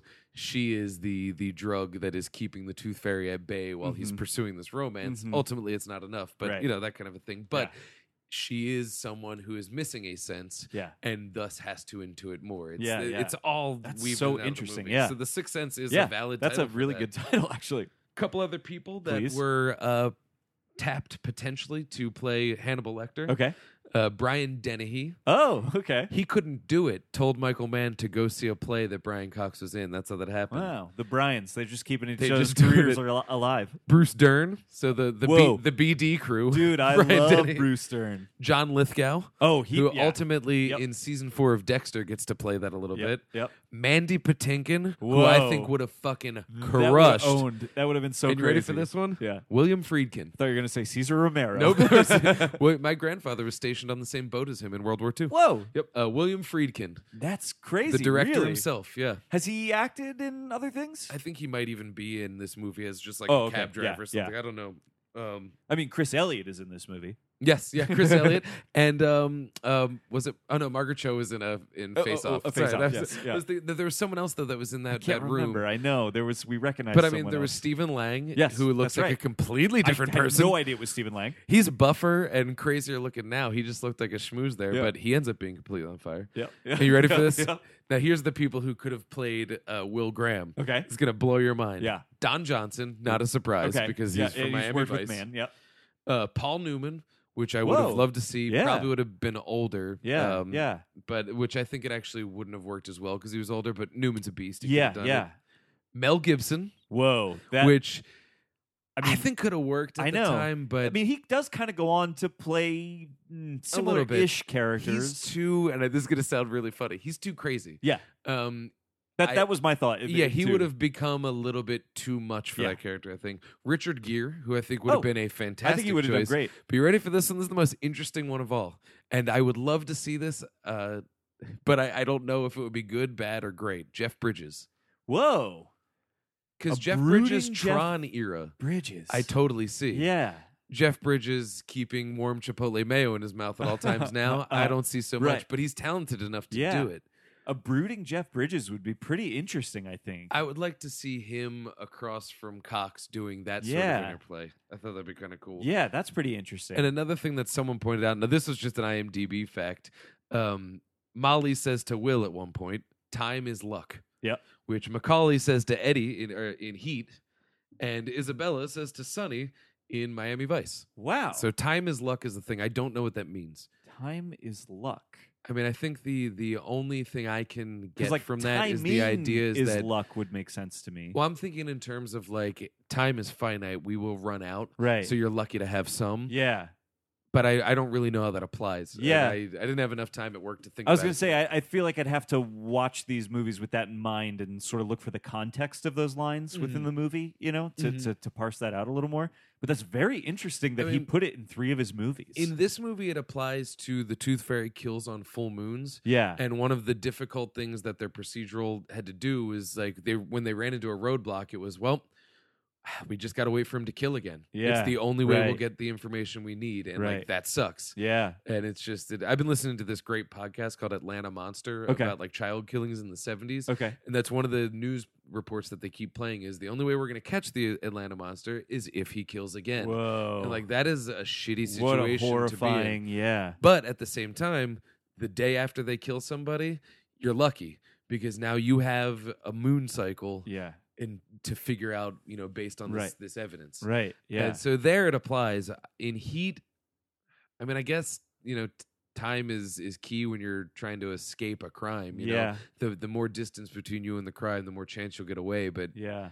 you know, and then Miami Vice. I, I don't remember that movie too. Yeah. much, I haven't so, seen that yeah. movie actually. I remember hating it, but I know it's now beloved, and I Right. would like to watch it again. Yeah. Now having actually seen the show Miami Vice. and I have a feeling part of its beloved now thing is like we were of an age where we were probably be- because of when that movie was made and coming out, it was kind of targeted at us. yeah, we thought it was we going to be didn't- cool. We didn't have context for Michael Mann or what he was doing. I had never seen Miami. I was familiar with Miami Yeah. Vice, but I didn't realize that it was it was a melodramatic Right. you know, pink leisure suit Yeah. uh, s- uh, crime drama. Yeah. You know, like it was a I- soap opera. I through think and through. watching it now in the context of, oh, I'm a Michael Mann fan now. Mm. I'm a man fan. Oh Uh, yeah, and it's Jamie Foxx and Colin Yeah. Farrell. That's really good casting. like I, I think I would probably be able to appreciate w- whatever was going on there. Uh, where at the time, I you know it was kind of dismissed, and probably because they just didn't direct it at the right audience. You Mhm. know, I remember one, and it was also this was like when Jamie Foxx was fresh Oscar winner, That's right. super hot. Yep. Uh, Colin Farrell was like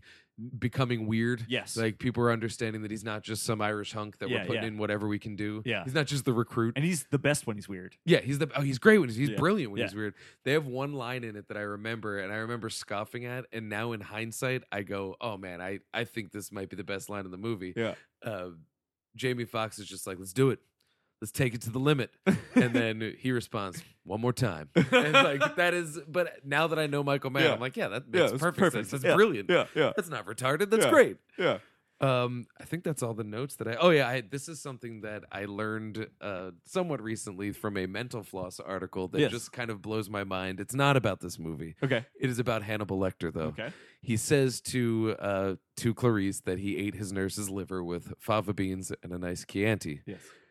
Fava beans and Chianti have a deadly reaction with MAOI medication. So MAOI inhibitors, which are like uh, medicines for mental disorders. Okay. So when he was saying, I had a meal that had I been taking my meds would have killed me, Whoa. he's just smartly saying, Oh, I don't take my meds. yeah. Wow. I didn't take my meds. I Wha- ate that lady because I was off my meds. Whoa. Yeah, and, like that is such a brilliant loaded Whoa. line that we all know just because.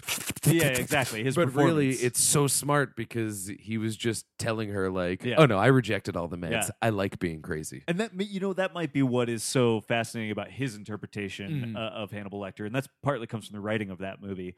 Is um, he doesn't say anything directly. You know, Mhm. he he's he's a he is literally a master manipulator in a way that we understand from uh, Cox's version's actions, but not so much from the way he's presenting himself and the way he presents information. Mhm. Um, that that is kind of I think what might be fascinating about Hopkins' version of the character. oh yeah, You know, and one thing I noticed that both versions did was when Clarice came in, yes, he commented on uh, her perfume. yes. And when Will came in, Brian Cox says that's the same uh, aftershave you were wearing That's when right. you arrested me. Like he makes that same thing, He's detailing. and it he's detail oriented, but it also suggests like he he's very smart. He remembers those Yes. things, and he is now isolated, so these things pop up. Also, he's a hunter, right? He's He's a hunter. looking for scent. The And scent of his when Will prey. goes, oh, I have all these documents. I know you want to look at them, and he's like, well, maybe I'll give you information. He's like, nope, I'm out of here. Yeah. Okay, I'll give you a little information. Yeah. And like he's he is a hunter. He's Yeah. giving a little bit, Yeah. giving chase, you know, Yeah. reeling it in. Later, Yeah. he's Yeah. fishing. yeah, So good. so good. I really liked Manhunter. I, I did I too. was like pretty high on this movie. I think this is. I mean, I, I like Silence of the Lambs quite a bit. Yeah, Um, I think I've actually seen Manhunter more, yeah, uh, just because I like the tone of it. I, I don't. I don't think I'm in a position to say which one's better. sure. But um, I think this is as good. I certainly, for me, like just the uh, again the the aesthetic kind of like look and feel. Like Manhunter's way more my thing than Mhm. Silence of the Lambs is. Silence of the Lambs is a, a just such a fucking well considered Oh yeah. movie that it, it- it's You got Killer Ted Levine. You It's got Jodie Foster. Never not fantastic. crushing it. Yeah, Yeah. I mean, it's a great movie, but I, I definitely prefer the sort of feel of a Michael Mann movie. Mhm. Um, I could probably watch Manhunter a hundred times before I even think to watch Silence of the Lambs again. E- Mhm. But that's not actually to make a comparative. Oh, there's no quality compar- thing, there- you it's know, apples and it's- yeah, oranges. yeah, the yeah. only connective tissue is that the source material is the Yep. same author. Yep. And we should note that Hannibal Lecter in, and this is interesting too to show how tied into the movies uh, Thomas Harris ultimately became.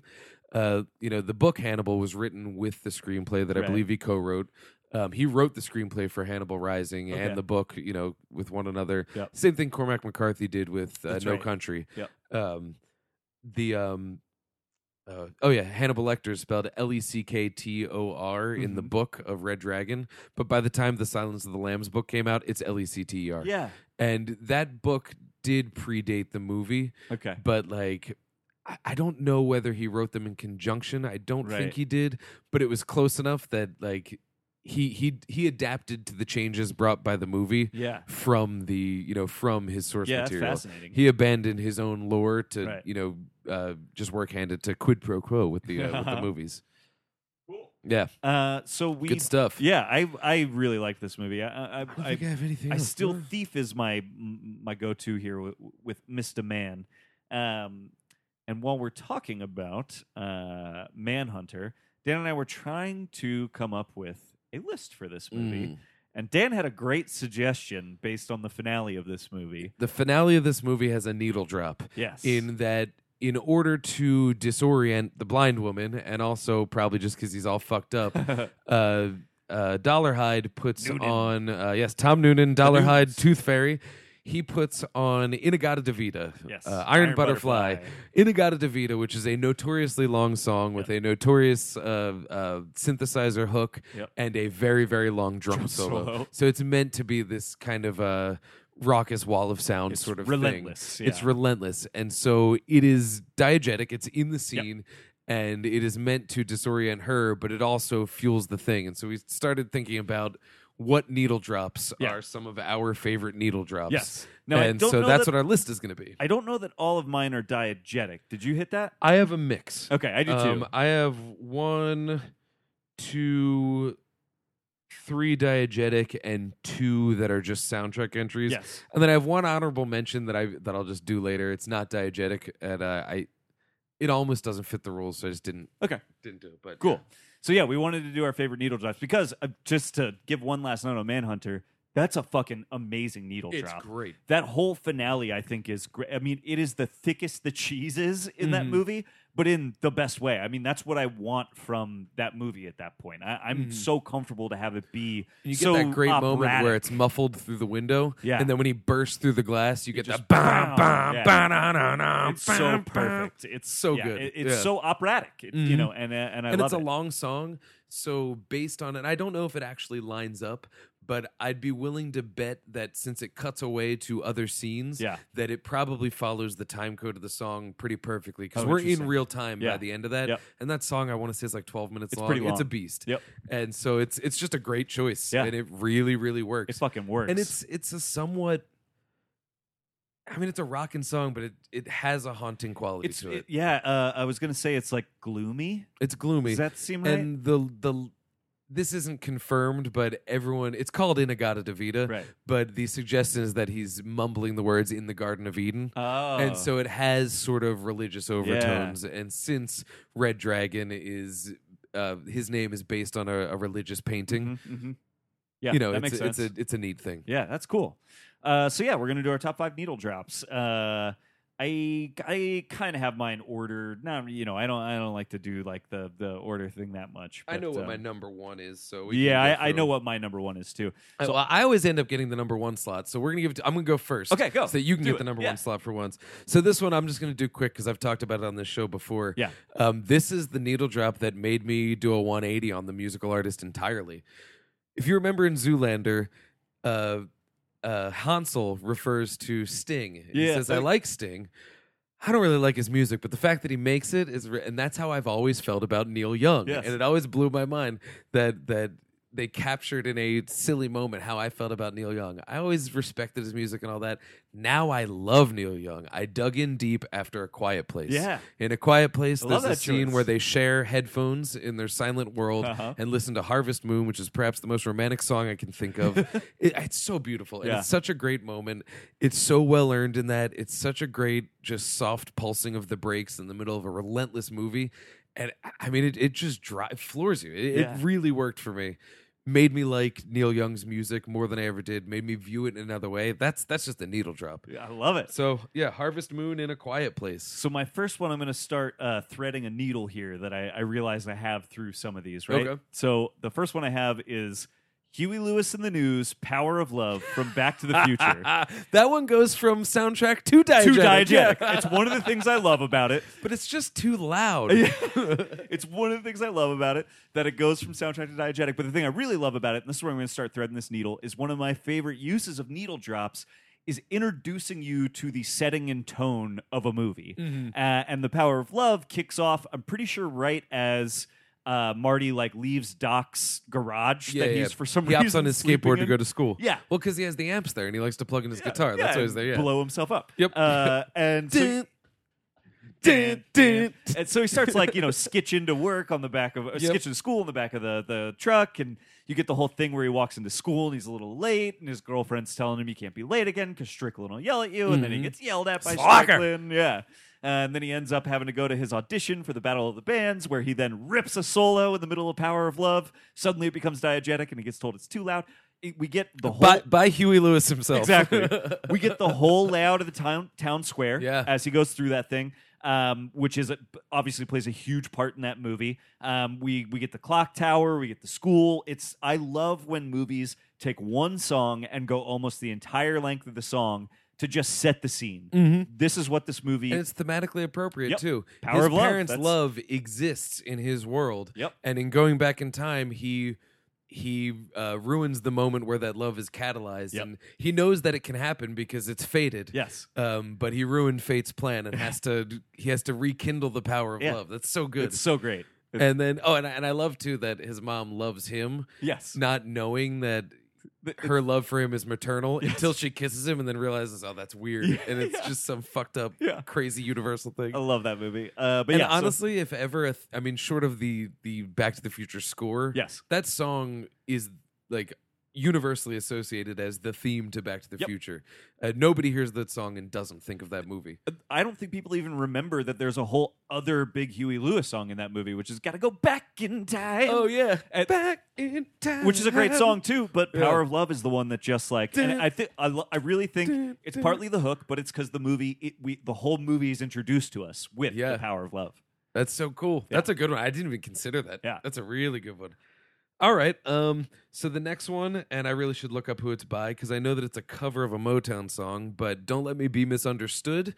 During the fight scene in the snow between Beatrix Kiddo Oh and um, why am I struggling Oh, to remember oh, uh, her name? uh, Orenishi. Oren Ishii. Yep. Um, that song is awesome. Yeah. Um, Oh, I there- totally forgot about that. it's so good. It's such a hard needle drop, and Yeah. it's a song that you don't think would ever go with a fight scene. Yep. But we just watched an aggressively dynamic fight scene, Yep. and this one's not. Yeah. This is a patient, slow, artistic fight scene Yep. that takes place in this crazy, snowy Japanese garden that makes no sense to its existence. It's got the Yeah, little yeah, yeah, I of know, the, the yeah. water thing. But as soon as they put their swords in the snow and it starts, that song starts with the Yeah. you Oh, know, that's the right. clapping, Yeah. da-na-na, and it just slowly builds up. So good. and it becomes like a disco song. I I want to. Cr- oh no, it's uh, I remember. It's Santa Esmeralda. Okay. It's a cover of the song by that's not Spotify, that's Letterboxed. That's fine. While you look it up, I'll just give a quick shout out to one of my thoughts about this was I was going to uh, the six seven eights or whatever that band is called. Five, six, seven, eight. yeah, the five six seven eights. I oh, the animals did the original. the animals. One. Okay. The animals. Yeah. I, that was one of the things I was going to put on the list was the crazy eighty eight fight Nice. w- set to the five six seven that's eights. so good. Yeah. Ooh, ooh. Yeah. And oh, they're. I have a, a record from uh, Third Man's uh, Third Man Records Yep. where they uh, they do like all of the single uh, singles that they release throughout Yeah. the year, and the five six seven eights have two songs on it, and they fucking rip. I bet they They're rip. So Yeah, good, so good. There's these grimy little ladies Yeah. screaming, dude, It's that's good a stuff. fucking great choice. I didn't even think about that. that song should i say this on the i'll say it on the air Yeah. that song has a special place in my heart because back in the day Uh-huh. when me and my buddies would do ecstasy the two songs that always came on first were chicago's 25 or 624 and don't let me be misunderstood Uh-huh. I love it. because they're both very energetic Oh, yeah. but not like you know techno energetic yeah, yeah, yeah. and they're just they're just damn good tunes like Yeah. well constructed and they're long as fuck Yeah. so you don't have to be like oh what song's next what song's next you know I love it. To clarify, I have done that maybe twice Oh, yeah, ever. yeah, yeah, I'm not, I'm Oh, not li- trying to advertise. Nope. I- it was actually, to tell you the truth, it was fun, but bang for its buck, not worth it. Yeah, fair enough. Anyway, no, I, I I like that. I, I actually love telling drug stories because I very much feel the same for the most part. Where Yeah. it's like there's n- no need to do them for the most part. bang for its buck, nothing beats weed. Yeah, yeah, And it's like not harmful. yeah, yep. Uh, but I, I think it's uh, yeah, I don't know. I, th- I think drug stories are worth telling. Uh, all right, so here's another one. Ba-na-na-na-na, ba-na-na-na-na. So that's so Oh, good. So good. Baby. Yeah. Oh, that's so so- good. oh, and it man. has that great because they fight and then it has this long musical interlude. Yes. um, where the claps start to come back, and it's when they realize like we're evenly matched, and one of us is going One of us is going down. That's Yep. and then boom, cut that, That, movie scalp off. rules. That and movie is so fucking oh good. god. Uh, That okay, fifteen-year-old movie is so I know. fucking good. it's I know. Uh, I rewatched it recently. Actually, it, fuck that movie It's holds so up. good. It's great. Um, okay, so this is another establishing song. okay. It's the first thing that happens in Beverly Hills Cop. The Heat Is On by Glenn Fry. Oh, yes. And this is one of those classic things that you never see in any mo- in movies anymore. We're not introduced to any characters. We're not even introduced to any locales that we're going to be in for the rest of the movie. It is just establishing shots of Detroit. Mhm. That's all it is while Glenn Campbell's The Heat Is On plays. Because it's summer in the city. It's summer in the city, Yep. and it's like you're just watching like um, ba- it it basically takes you through all of these different neighborhoods in Detroit, and you're kind of looking at like you know you're seeing like the automotive industry, which is what Detroit is known for, but you're also seeing how broken Detroit is outside of that automotive industry. It ultimately establishes Axel's character without having to introduce us to Axel. You know Yes, what I mean? Yeah, because it doesn't take place in Detroit. Right. He has to go to Beverly Hills. Exactly. Yeah. Yeah. Yeah. That's It- cool. Yeah, so it's it's uh, I, I- I think it's actually a really great use of a needle drop. It's also because I just love that song. It's such a cheesy, weird song. It's so funny to me. That sax line is.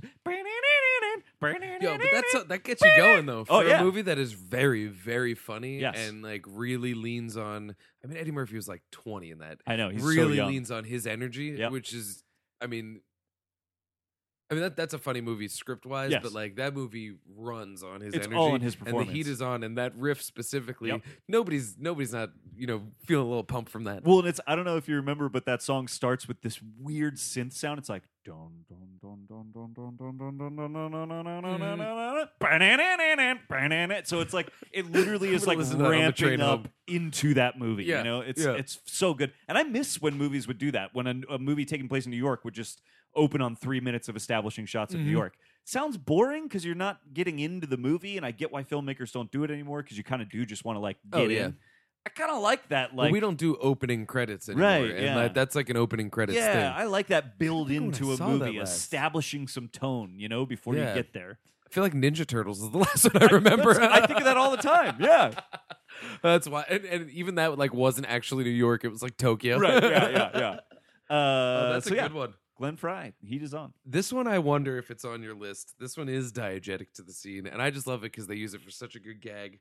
But uh, in Shaun of the Dead, It's not. Go uh, ahead. "Don't Stop Me Now," Yep. the Queen song, they get a couple good gigs out of it because, uh, sorry, gags out of it Yeah. because one, this is the Queen got moment a lot when of good gigs out of Uh, it. yeah, right. well, um, the uh, this is this is when Sean sort of becomes the action hero he's meant to be. He does Yeah. that thing where he falls on his back and like swings his legs to stand up, and Yes. it's slop because he's like embracing like he's finally found meaning in his life. Yeah. But as they're all hitting the now zombified bartender Yes. with their their sticks, they don't even realize it, but they're hitting him to the beat. the song. and when they do the no, no, no, Yeah. no, no, it explode, they're hitting to that, Yeah. and that's just a funny gag. And then you get that great line of "kill the queen" when And things they get gotta serious. pull the plug on the. Uh, yeah. It's Yeah. so good. It's just a great gag, Yep. and for a filmmaker who is very aware of the music he uses, that is like as on the nose as it gets without being on the nose. It's Agreed. brilliant.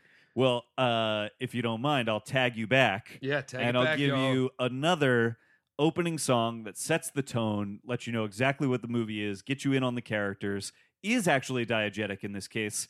It's uh, Bell Bottoms from Ah, uh, yes. Baby Driver uh, by the John bell bottoms. Yeah, John Spencer Blues Explosion. so good. It is still. I'm gonna tell you about these bell bottoms. Uh, Oh, it's one so of my good. favorite sequences in a movie. Period. It, it blew my mind when that movie came out. I love that opening sequence so much. I gotta rewatch that again. I've seen it twice ever, and dude. Fucking loved it both times. I, I have watched on YouTube just that like six minute opening so many times. oh, that's gonna be film school material in the future, without a doubt. it's unfucking real once you because I had never heard that song before that movie, Mhm. Mm. and that song is great. It's really fun. I've listened to that song a bunch, separate from the movie now, and Mm. Mhm. I've seen that sequence a bunch of times. It is fucking bananas how much visual information is imitating the musical information. Oh yeah, like way and more that song's got a lot of musical Yes, information. like That's a hefty song. Way more than you realize your first, second, third, even Mm. fourth time watching it. The more you listen to that song and the more you watch that, even the lights on like the police cars, Mm-hmm. if you really, really watch and you are familiar with that song and you know sort of the different melodies that are going on within it, they're blinking literally in sync with like That's some of so the cool. melodic material. It's so fucking crazy. I I love that song. I've grown to love that song from that movie. It's it is the perfect marriage of the things that I like on this list, right? We're establishing the tone of the movie, the setting, who the characters are. We're doing it all with a song. That song is diegetic to the movie, which is a big part of the movie that all the music is diegetic to what's happening. It's fucking it's like the height of a needle drop in movies. That, I mean, you know? that, that is the needle drop Yeah. movie. I can't even believe I didn't even think of right? It- using that. It was like what Especially came to my hitting mind upon Shaun of the Dead. immediately. Exactly. Yeah. I know. Yeah, yeah. That's what that movie's so fucking it's good. so great. There's um there's a Michelle Gondry video. I don't know what song it's for, but it's like a techno based Yeah. song, Oh, and um it's is just it with the staircases and people going up and down and stuff? oh no that's uh that's, uh, That's- around the world. Right. Yeah. yeah. This one is just it's out the window of a train, Okay. and so as things are passing by, they pass to the you know so as the drums are going by, there's you know telephone poles going by just. Oh, cool. And as the Oh, I have song seen builds that. up, I know what you more mean. things go by. Yeah. And like there's even a part where like the music like there's a break and then a drop and the train's going through a tunnel. Oh, cool. And then when it comes out and all the elements are Yeah. there and it's such a great like for lack of a better term there's like an Aspergian attention uh, attention to to just all the layers of the song like Yeah. you're saying with the uh John Spencer I gotta look that Blues up. I've Trio. definitely seen that video. It's cool. yeah. It's real cool. Gondry's really good at that He's shit. so good. Yeah. He's he's on another level yeah. if him and Edgar Wright ever Oh. do like a music video together, I mean, They the- the should. singularity will occur. It is, Yeah. yeah, it's. Uh, Edgar Wright has actually directed a lot of good music videos. I went on a fucking tear on YouTube one day and just watched like every Mm-hmm. He's got music some video he good directed. stuff, There's some yeah. cool fucking music videos he made. I wish he would do because like the reason I know about the Michelle Gondry stuff is I bought that they yes, there did those was DVDs that Criterion DVD. where it I was like think. Spike Jones did Yeah. one. Um, ah, who's that guy who did all the crazy? Uh, um, it's Chris something. I don't know. I don't know, but he did like all the crazy like Aphex Twin things and oh stuff yeah, like yeah, that. yeah, yeah. And Michelle Gondry did one, and you know I like White Stripes, so it just kind of Yes, happened. Yeah, yeah. But if they did one for Edgar Wright, would be the the filmmaker I would want to nominate For to do sure. a new one. Um, all right, so here's one. Uh, this one is not diegetic, but I like the way it was used in Roger Avery's The Rules of Attraction. Oh, Uh, what- great I don't movie! know if I remember this. There's a suicide scene. oh yeah, You remember that scene? Yes, and I it's to do. Harry Nilsson's "Without You." Can't Oh, live, live, live. yeah. And she's literally killing herself. It's a character that was always on the sidelines. We see her in the Yep. movie, but there's never the focal point on Yep. her. We find out later. We see actually the moments that we've already seen in the movie where she's in the background yeah. coveting um, Sean Bateman's character and seeing him get into romantic situations when she actually wants, Wants him. to be yeah. And so she kills herself to that music. It's a really, I mean, she's not listening to that music. Right. We are. It's We not are, yeah. diegetic. It is a really, really That scene's unsettling, horrifying scene. It's Yeah. well done. But what's cool about it is as she's losing blood, the camera moves to above the tub and starts Mm-hmm. rotating. And the song itself is mixed to start becoming more and more dissonant Mm, until it just becomes noise. But mm. it's also just like a really sad song. yeah, I can't live if living is without you. right. That is some depressing. Just this is what they were talking about in High Fidelity when he asked, "Are we Yeah. depressed because we like hot pop music, or is pop, you know, do or we like however pop it goes, music because we're depressed?" That's yeah. it. And it is just, it's a really good needle drop, and I, it's a beautiful song, and I can't not think of that scene with that. yeah, song. wow. it's a great needle drop. that you just reminded me of a needle drop that I didn't think of, uh, and now I can't quite remember the song, but I think you'll you'll be able to pull it out as soon as I say it. In Royal Tenenbaums, when Richie uh, uh, cuts his wrists, there is a is it a uh, what song is I know that? there's that a lot plays of there? Nyko and Velvet That's what Underground. I think it is. I think I think it's one of them, and I can't remember now what song it is. And it's a great The only needle song that drop I'm in hearing that is the movie. these days. right, but that's when she's getting that's- off the bus. yeah, that's the bus, and that's when um, what's the bird's name? oh god, Mordecai. Mordecai, go Mordecai. Yeah. That's what I think of then. Oh, what song what was that? song is that? Because that's a great needle drop in that movie, and I just can't pull it. I think it's a Nico song. Song from Suicide Scene in Royal. This is why Dan and I are on a bunch of government lists doing Yeah, this right. show and trying to figure things out. Uh, I don't know how I'm not fired from my work because I am always on Wikipedia just looking at true crime shit. it, just in the background because like sometimes I'm on hold, Yeah. so I just read about like the Zodiac. Needle in the hay. Needle in the Hay. Needle in the It's fucking, yeah, Hay, of yeah. course. So it's not Nico. It's uh, uh, uh what's his name? Uh, Elliot Smith. Elliot Smith. Yeah. Yeah. Um, also a suicide, Yes. Yep. Uh, that's a or great some needle would drop. say a murder. yeah, that's right. Uh, that's a great needle drop. I, I fucking forgot about that until you brought that up. I will drop. Okay, I, and this just reminded me of two. uh, I'm just going to throw my two honorable mentions out there Yeah, because my do it. number one's so good. and I want to close with it. So my honorable mentions are: Do you remember the montage at the beginning of Happy Gilmore Yeah. where he gives his background to "Tuesday's Gone" by Leonard Skinner? Oh yeah. After the funeral, Yeah. it's just a really good version of that song. Yep. And all my life, I had to argue with people that it was not Freebird.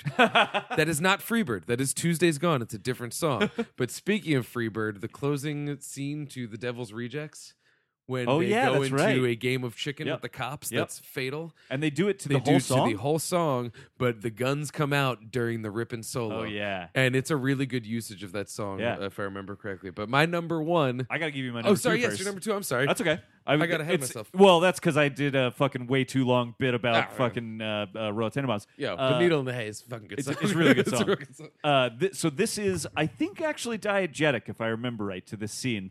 Uh, it's not going to surprise you that I chose this movie for this list, and it's definitely one of my favorite moments in this movie.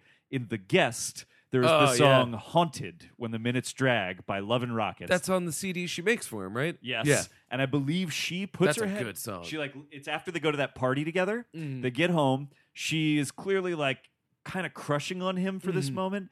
And she lays down, puts her headphones on, and that song starts playing, which has that. That you song know? is so. I want to fuck to that song. It- That's a good fucking It's song. a great yeah. song. And then the camera goes a- as she's like laying down, and you're you're sort of going like, oh yeah, she's kind of crushing on this guy, and he was like pretty good to her at that party. Actually, he you know he like he saw how upset she was, and he read what was happening. He like read the scene, and he he was like, okay, I'm taking you home, you know. And they have that great conversation on the way home, and so you're kind of like all of a sudden you're in this weird moment in this movie. You're like. Is this what this movie is going to be about? Like this budding relationship between this weird fucking guy that I still am afraid of for some reason Mm-hmm. and this girl. And then the camera pans out the window of her bedroom as she's like smiling and listening to this song. And as it really gets into like what that song is, it pans around the house and he's just sitting like on his Oh, bed. yeah. Half his face is dark, half his face is bright light, and you could just see that there's nothing behind Yeah, his just eyes. a complete and it's shell like, of a man. haunted. Haunted by your love. Oh, that song. and it's so it's good. right when the drums kick into that bow, bow, bow, bum, bum, bow, bum. bow, Yeah. bow, bow. It's such a That fucking song good is use of that legit. song. That's like the best soundtrack I've Uh, ever heard. in a dude, movie. I It's so love good. that soundtrack. It's great. I'm gonna watch that movie tonight. It's oh, it's the think I'm gonna most watch that movie rewatchable movie, tonight. ever. because I've seen it like probably like ten times Yeah, now. yeah. And every time I'm like, ah, I've probably seen this enough. And then I watch it. I'm like, oh no, it's perfect. Yeah, it's like, per- it's just per- it's, a perfect just movie. perfect It's movie. great. And Man, I, they're I just good. love that scene and the use of that song in it. It's it's That's a so good one. good. And then I don't know if you remember, but it also ends with that just like 80s horror movie music. You just boom. Oh yeah, yeah, yeah. Which is another thing I love about that movie that there's just smash cuts every once in a while with that weird horror sound. That's so good. Yeah. Oh man, Adam Wingard is just. He's the best. Ah, I have such a movie crush on him. I know, me too, man. that Uh, actually reminds me. This uh, I'm I'm gonna cheat again. and Please. I'm going to actually play a little bit of a song Oh, onto okay. because this happened earlier this year. Um, I don't like the movie The Strangers. I think that is a lazy garbage horror movie that's Mm-hmm. Yeah. just utter shit. I Yeah. really don't like anything about it. The Strangers Two, Pray at Night? uh, Strangers Pray at Night, doesn't really hold on to anything about the strangers except the masks Okay. and the genre. Okay. Um, it's pretty good. It's a Oh, pretty good cool. little slasher, but it's real. That's all it is. It's Yeah, just yeah, a yeah. good little Yeah. slasher, and it starts with this song, and it sounds like a Adam Wingardy throwback Oh, yeah. sort of song, and then it becomes. You forget that this pop song has this intro, Oh. and then it's a diegetic moment, but Okay. it's used for the opening credits. do So it. yeah, just listen to this. Scary, right? Yeah. I can't wait for it to drop.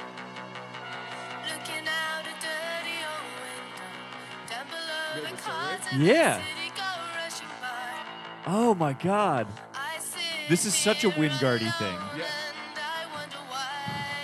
know the chorus, right? Oh yeah, it's so crazy so, how that yeah. immediately becomes a pop song. Kim Wilde's uh, Kids in America. Yes. And like when it started, I was like, oh, they're doing like a throwback thing. They put together like a John Carpenter soundtrack. Yeah. Oh, this is a pop song from the 80s. You know, like it was just a good needle drop that just popped Yeah. in my head now. Well, as and you I mean, were talking about him. Well, and that makes sense because that's actually, I think, the thing that Wingard kind of specializes in is like finding those pop songs from the '80s that sound like a John Carpenter soundtrack. You know, um, he's great at that. Uh, all right, let's do number ones. My number one, and I can't believe I've, I've seen this movie. Oh, 300 times. And Is I it can't 300? believe it. Yes. do you remember that one time when they played that song and threw the pop song? No, um, do you remember in Halloween what song they're listening to in the car when they're driving to school? I do not. Don't Fear the Reaper. Oh my God! Of course it is. It's so good. Yes. They're listening to Don't Fear the Reaper just as evil has descended upon this town and they're clueless to Yeah. it. And it's just, it's a very funny little needle drop. I love that. Don't Fear the Reaper. Who's who? Who did that song? Ah, is that um, Blue Oyster Cult? Blue Oyster Is Cult. I that- think is that's that it? right. Yes, I can, I can find out. because that's the fucking uh, that's the SNL sketch, right? About Blue Oyster. no, that's um. Oh wait, is it? I think it's it is, Don't Fear yeah. the Reaper. and it- Cowbell? yeah, and, and uh, Cowbell. Yeah. Yeah, Blue Oyster Cult. Yep. Last time I checked, we don't have a lot of songs that feature the cowbell. yeah. That honest to God, that's the only reason I know that that's by Blue Oyster Yeah. Cult. Oh, because of yeah. that sketch. Because of uh, Bruce Dickinson. yeah. We all put our, le- our pants on one leg at a time. But when I do it, I make gold records. so, cock and a walk, baby. Cock and a walk. So good. So good. That's but yeah, a great Don't Fear choice for the number Reaper is one. what they're listening 'Cause to it's like- in Nancy's car as they're driving around during the day. It's those- before they're getting high. It's when all Yep. three of them are in the car. Yep. And Don't Fear the Reaper and it's comes one of on. those touches of irony that Yes. kind of like permeate through John Carpenter movies that I Mhm. really like. He's he's not he doesn't usually like to make a big joke, but he'll make those little ironic kind you of like barely nods. hear it. Yeah. It's just on in the car as Yep. they're and like you know it, that was a song that people knew. It's Yeah. you know it, it barely because that when I saw when I watched it again recently for my new piece available on Philadelphia where I'll be going through all of the Which you Halloween should franchise. read. He um I I just I've seen that movie so many times. Yeah. Never once did I ever retain that there was a song in it that wasn't be doo doo dee doo Uh-huh. but that, that's the one real song. That's Don't so fear funny. the I Reaper, totally and it's, it forgot is about that, that. John Carpenter humor where he's Yep. just like "Ha, ha, Reaper, ha." Yeah, yeah, exactly. Then he lights up 10 cigarettes and, you know, does Yeah. his thing. just plays two notes on a keyboard. yeah. Yeah. Dude, that score is like I know, it's so good. so good. Uh, okay, so my number one, uh, this, uh, so this is something that uh, I only came to because of this show.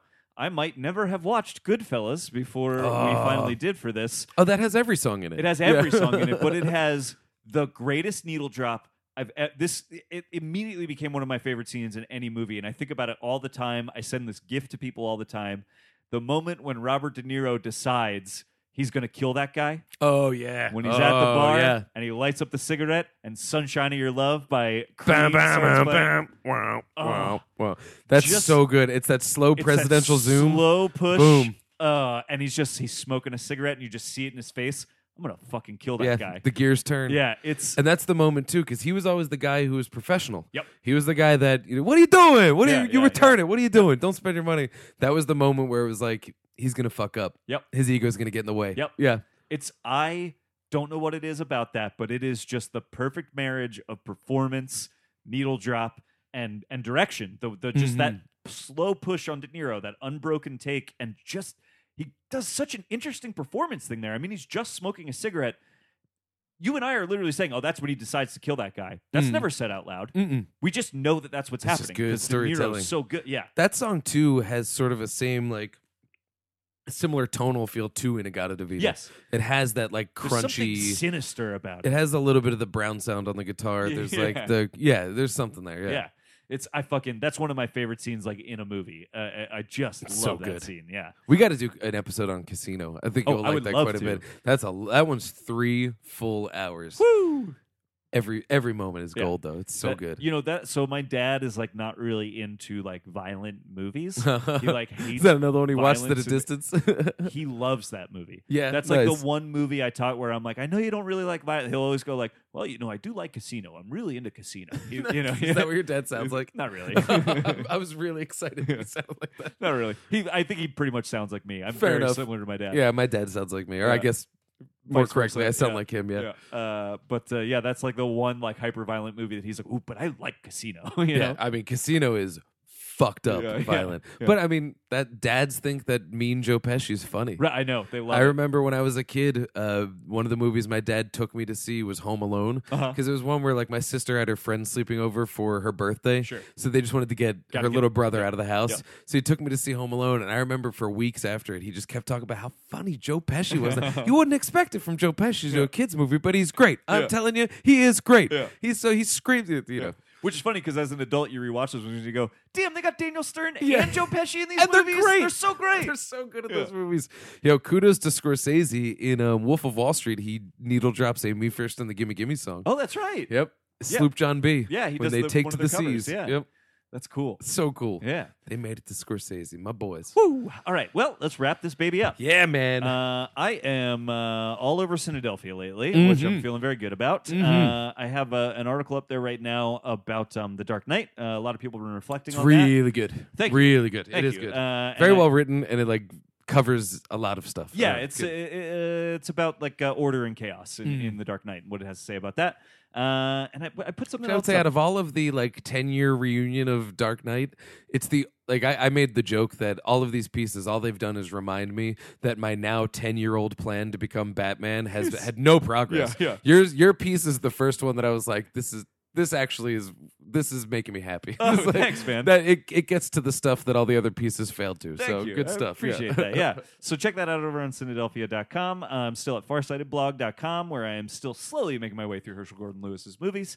Uh, and uh, oh, and um, uh, thatentertains.com has started picking up some of my reviews again. Nice. So you can uh, uh, go over there and uh, read all my reviews of the Cube trilogy. Oh man. I'm a cube. He's a cube. She's a cube. We're all cubes. Hey, Since Cube been gone. yeah. I know. we, that was a bit. Dan and I were doing the car on the way to Mission Impossible Fallout. ridiculous. Yeah. Uh, so uh, yeah, you can check me out all over there. And I'm, know why Cube want to hate me.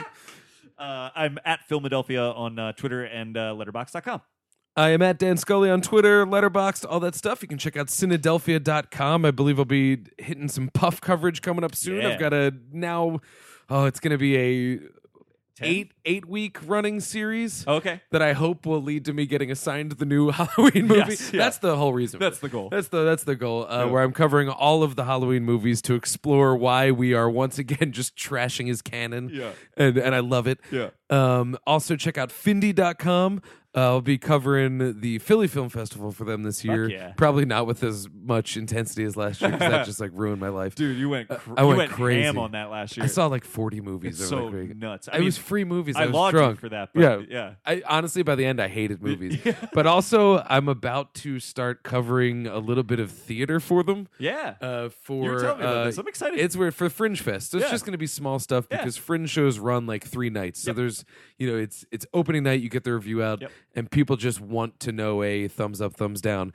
But uh, I don't know. It's something that I'm more interested in just to spread my wings as a, as a critic. So yeah, that's awesome. check well, that you're out, too. seeing a lot more theater these days. Uh, Yeah.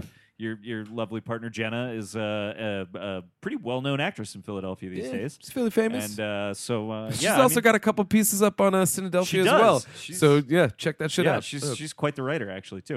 Um, Ah, so yeah, thanks. you On can her find behalf. us- Yeah, yeah, she's I, I like reading her stuff over there. so yeah, check out all that stuff. uh, Yeah. As well as of course, I like to movie on everything. Please interact with us. We'll Yeah. interact with you. Let us know what you want. Uh, we will have some live shows coming up as we bang some things out. Yes. And uh, I guess we there's nothing really to announce yet, but No. um, we're gonna have some exciting stuff that ties into Puff. Yep. And uh, and a few other things coming up. So just keep your eyes open and Yeah. PhillyUnnamed.com as well. Yes, and uh, we should have another episode coming out like pretty shortly on the heels of this one. Yeah, since we're a yeah. little late for you guys. We have a an, a strange schedule over the next couple weeks, Um, Yeah. but uh, Stick there will be with the, us. there will be the same amount of content. It just might not be Might be in a little the staggered. yeah, it might be staggered, but Yeah. it'll it'll be there. we'll be there. there ain't Yeah, no yeah. paywall. Yeah, it's all exactly, available. Exactly. What do you Yeah, think this is? Earwolf, get the yeah. fuck out of here. If we miss a Sunday, don't don't think that means we're gone. It, Mm. it, it just means Dan and I were both gone on a weekend that we needed to be here. yeah, it means we both care about our families. yeah, exactly. That's usually what it Mine means, and actually. Jenna's birthday are this month. Yes, which and we're it's very just excited. about Crazy. here. Am I? You know, I'm pretty excited. Yeah, yeah, yeah. 34. I'm into You- that. You're gonna have a rad birthday, dude. Oh, it's gonna be good It'll stuff. be good. It's gonna be good stuff. Uh, so happy birthday, Dan. Oh, thanks, man.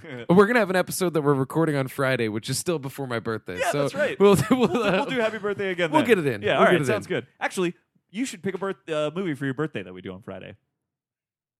I'll think about it. Yeah, I'll No, think I- about I don't it. mean right now, but I mean that's that's what we should do. We should do a birthday movie for you on Friday. I'm into it. Yeah, I am into it. uh, dance dance pick. Uh, all right, so my name is Garrett Smith. All right, Newsies this Friday, baby. This is no. I would. I would, but that's not what I. If I, if I, I mean, it's not like I. This is a special treat where I get to pick the movie. We one of us picks. I the- know. there's a fifty percent chance I'll pick the movie. This most could be your weeks. chance to like force a movie on me though that I might otherwise be like, "Ah, I don't know. Oh, that's tough. We have some very, very similar tastes. I know that's true. I don't think there's anything you could bring up that I'd be We'll like, figure it I don't out." know about that, Dan. But either way, I like Two Movie on all the platforms, Yes. Philadelphia on all the platforms. Yes. Uh, I almost said Cinedelphia. Dan Scully on all the platforms and Cinedelphia. Fuck it. yeah, exactly. And I guess we should throw this out there as well. Uh, check out Shame Files Pod. Yep. Um, there's also, uh, I don't want to make the official announcement, but there's going to be a slight rebranding of Cinedelphia coming Yes. up, and we're going to have details on how you can find Yeah. uh, all of the updates coming up in the future. Yep. Uh, Shame Files Pod. Check out Cinepunks. Yep. Uh, check out I Saw It in a Movie. Uh, I think they just dropped their third episode, did but indeed. episode two is me. Yes, and it's a good episode. Oh, thank you. I we liked had, it we had a a lot. lot of fun with Yeah. that. And oh yeah, and I guess moviejohn.com. I participated in the uh, Mission Impossible Fallout roundtable review. Yes. So Oh. check that out. That was a lot of fun. Which I would just like to. Uh, I mean, I know I already told you about this, but just so our listeners can uh, uh, can get in on this, I, I just thought this was fun. That you your article for Movie John was uh, comparing Buster Keaton, if I'm Yes. not mistaken, to Ethan Hunt. Basically saying that Buster Keaton's the DNA for the modern spy blockbuster. And guess who? Christopher McQuarrie name dropped in a bunch of interviews I heard this week. He- Not me. He, no, he talks about Buster Keaton being a, a, a- that's who he looks to when he's trying to figure out what is Ethan Hunt going to do in my next movie. Guess I got my fingers on the motherfucking Hell yeah, pulse, dude. y'all. I love it. Yeah. I just wanted to brag on Good- your behalf, good, basically. Good shout out. Yeah, Thanks, yeah. man. Thanks. Uh, all right, let's wrap this up. My name is Garrett Smith, and I like to movie movie. my name is Dan Scully, and I like to movie movie and we all know that you like to movie movie because because we like to movie. we.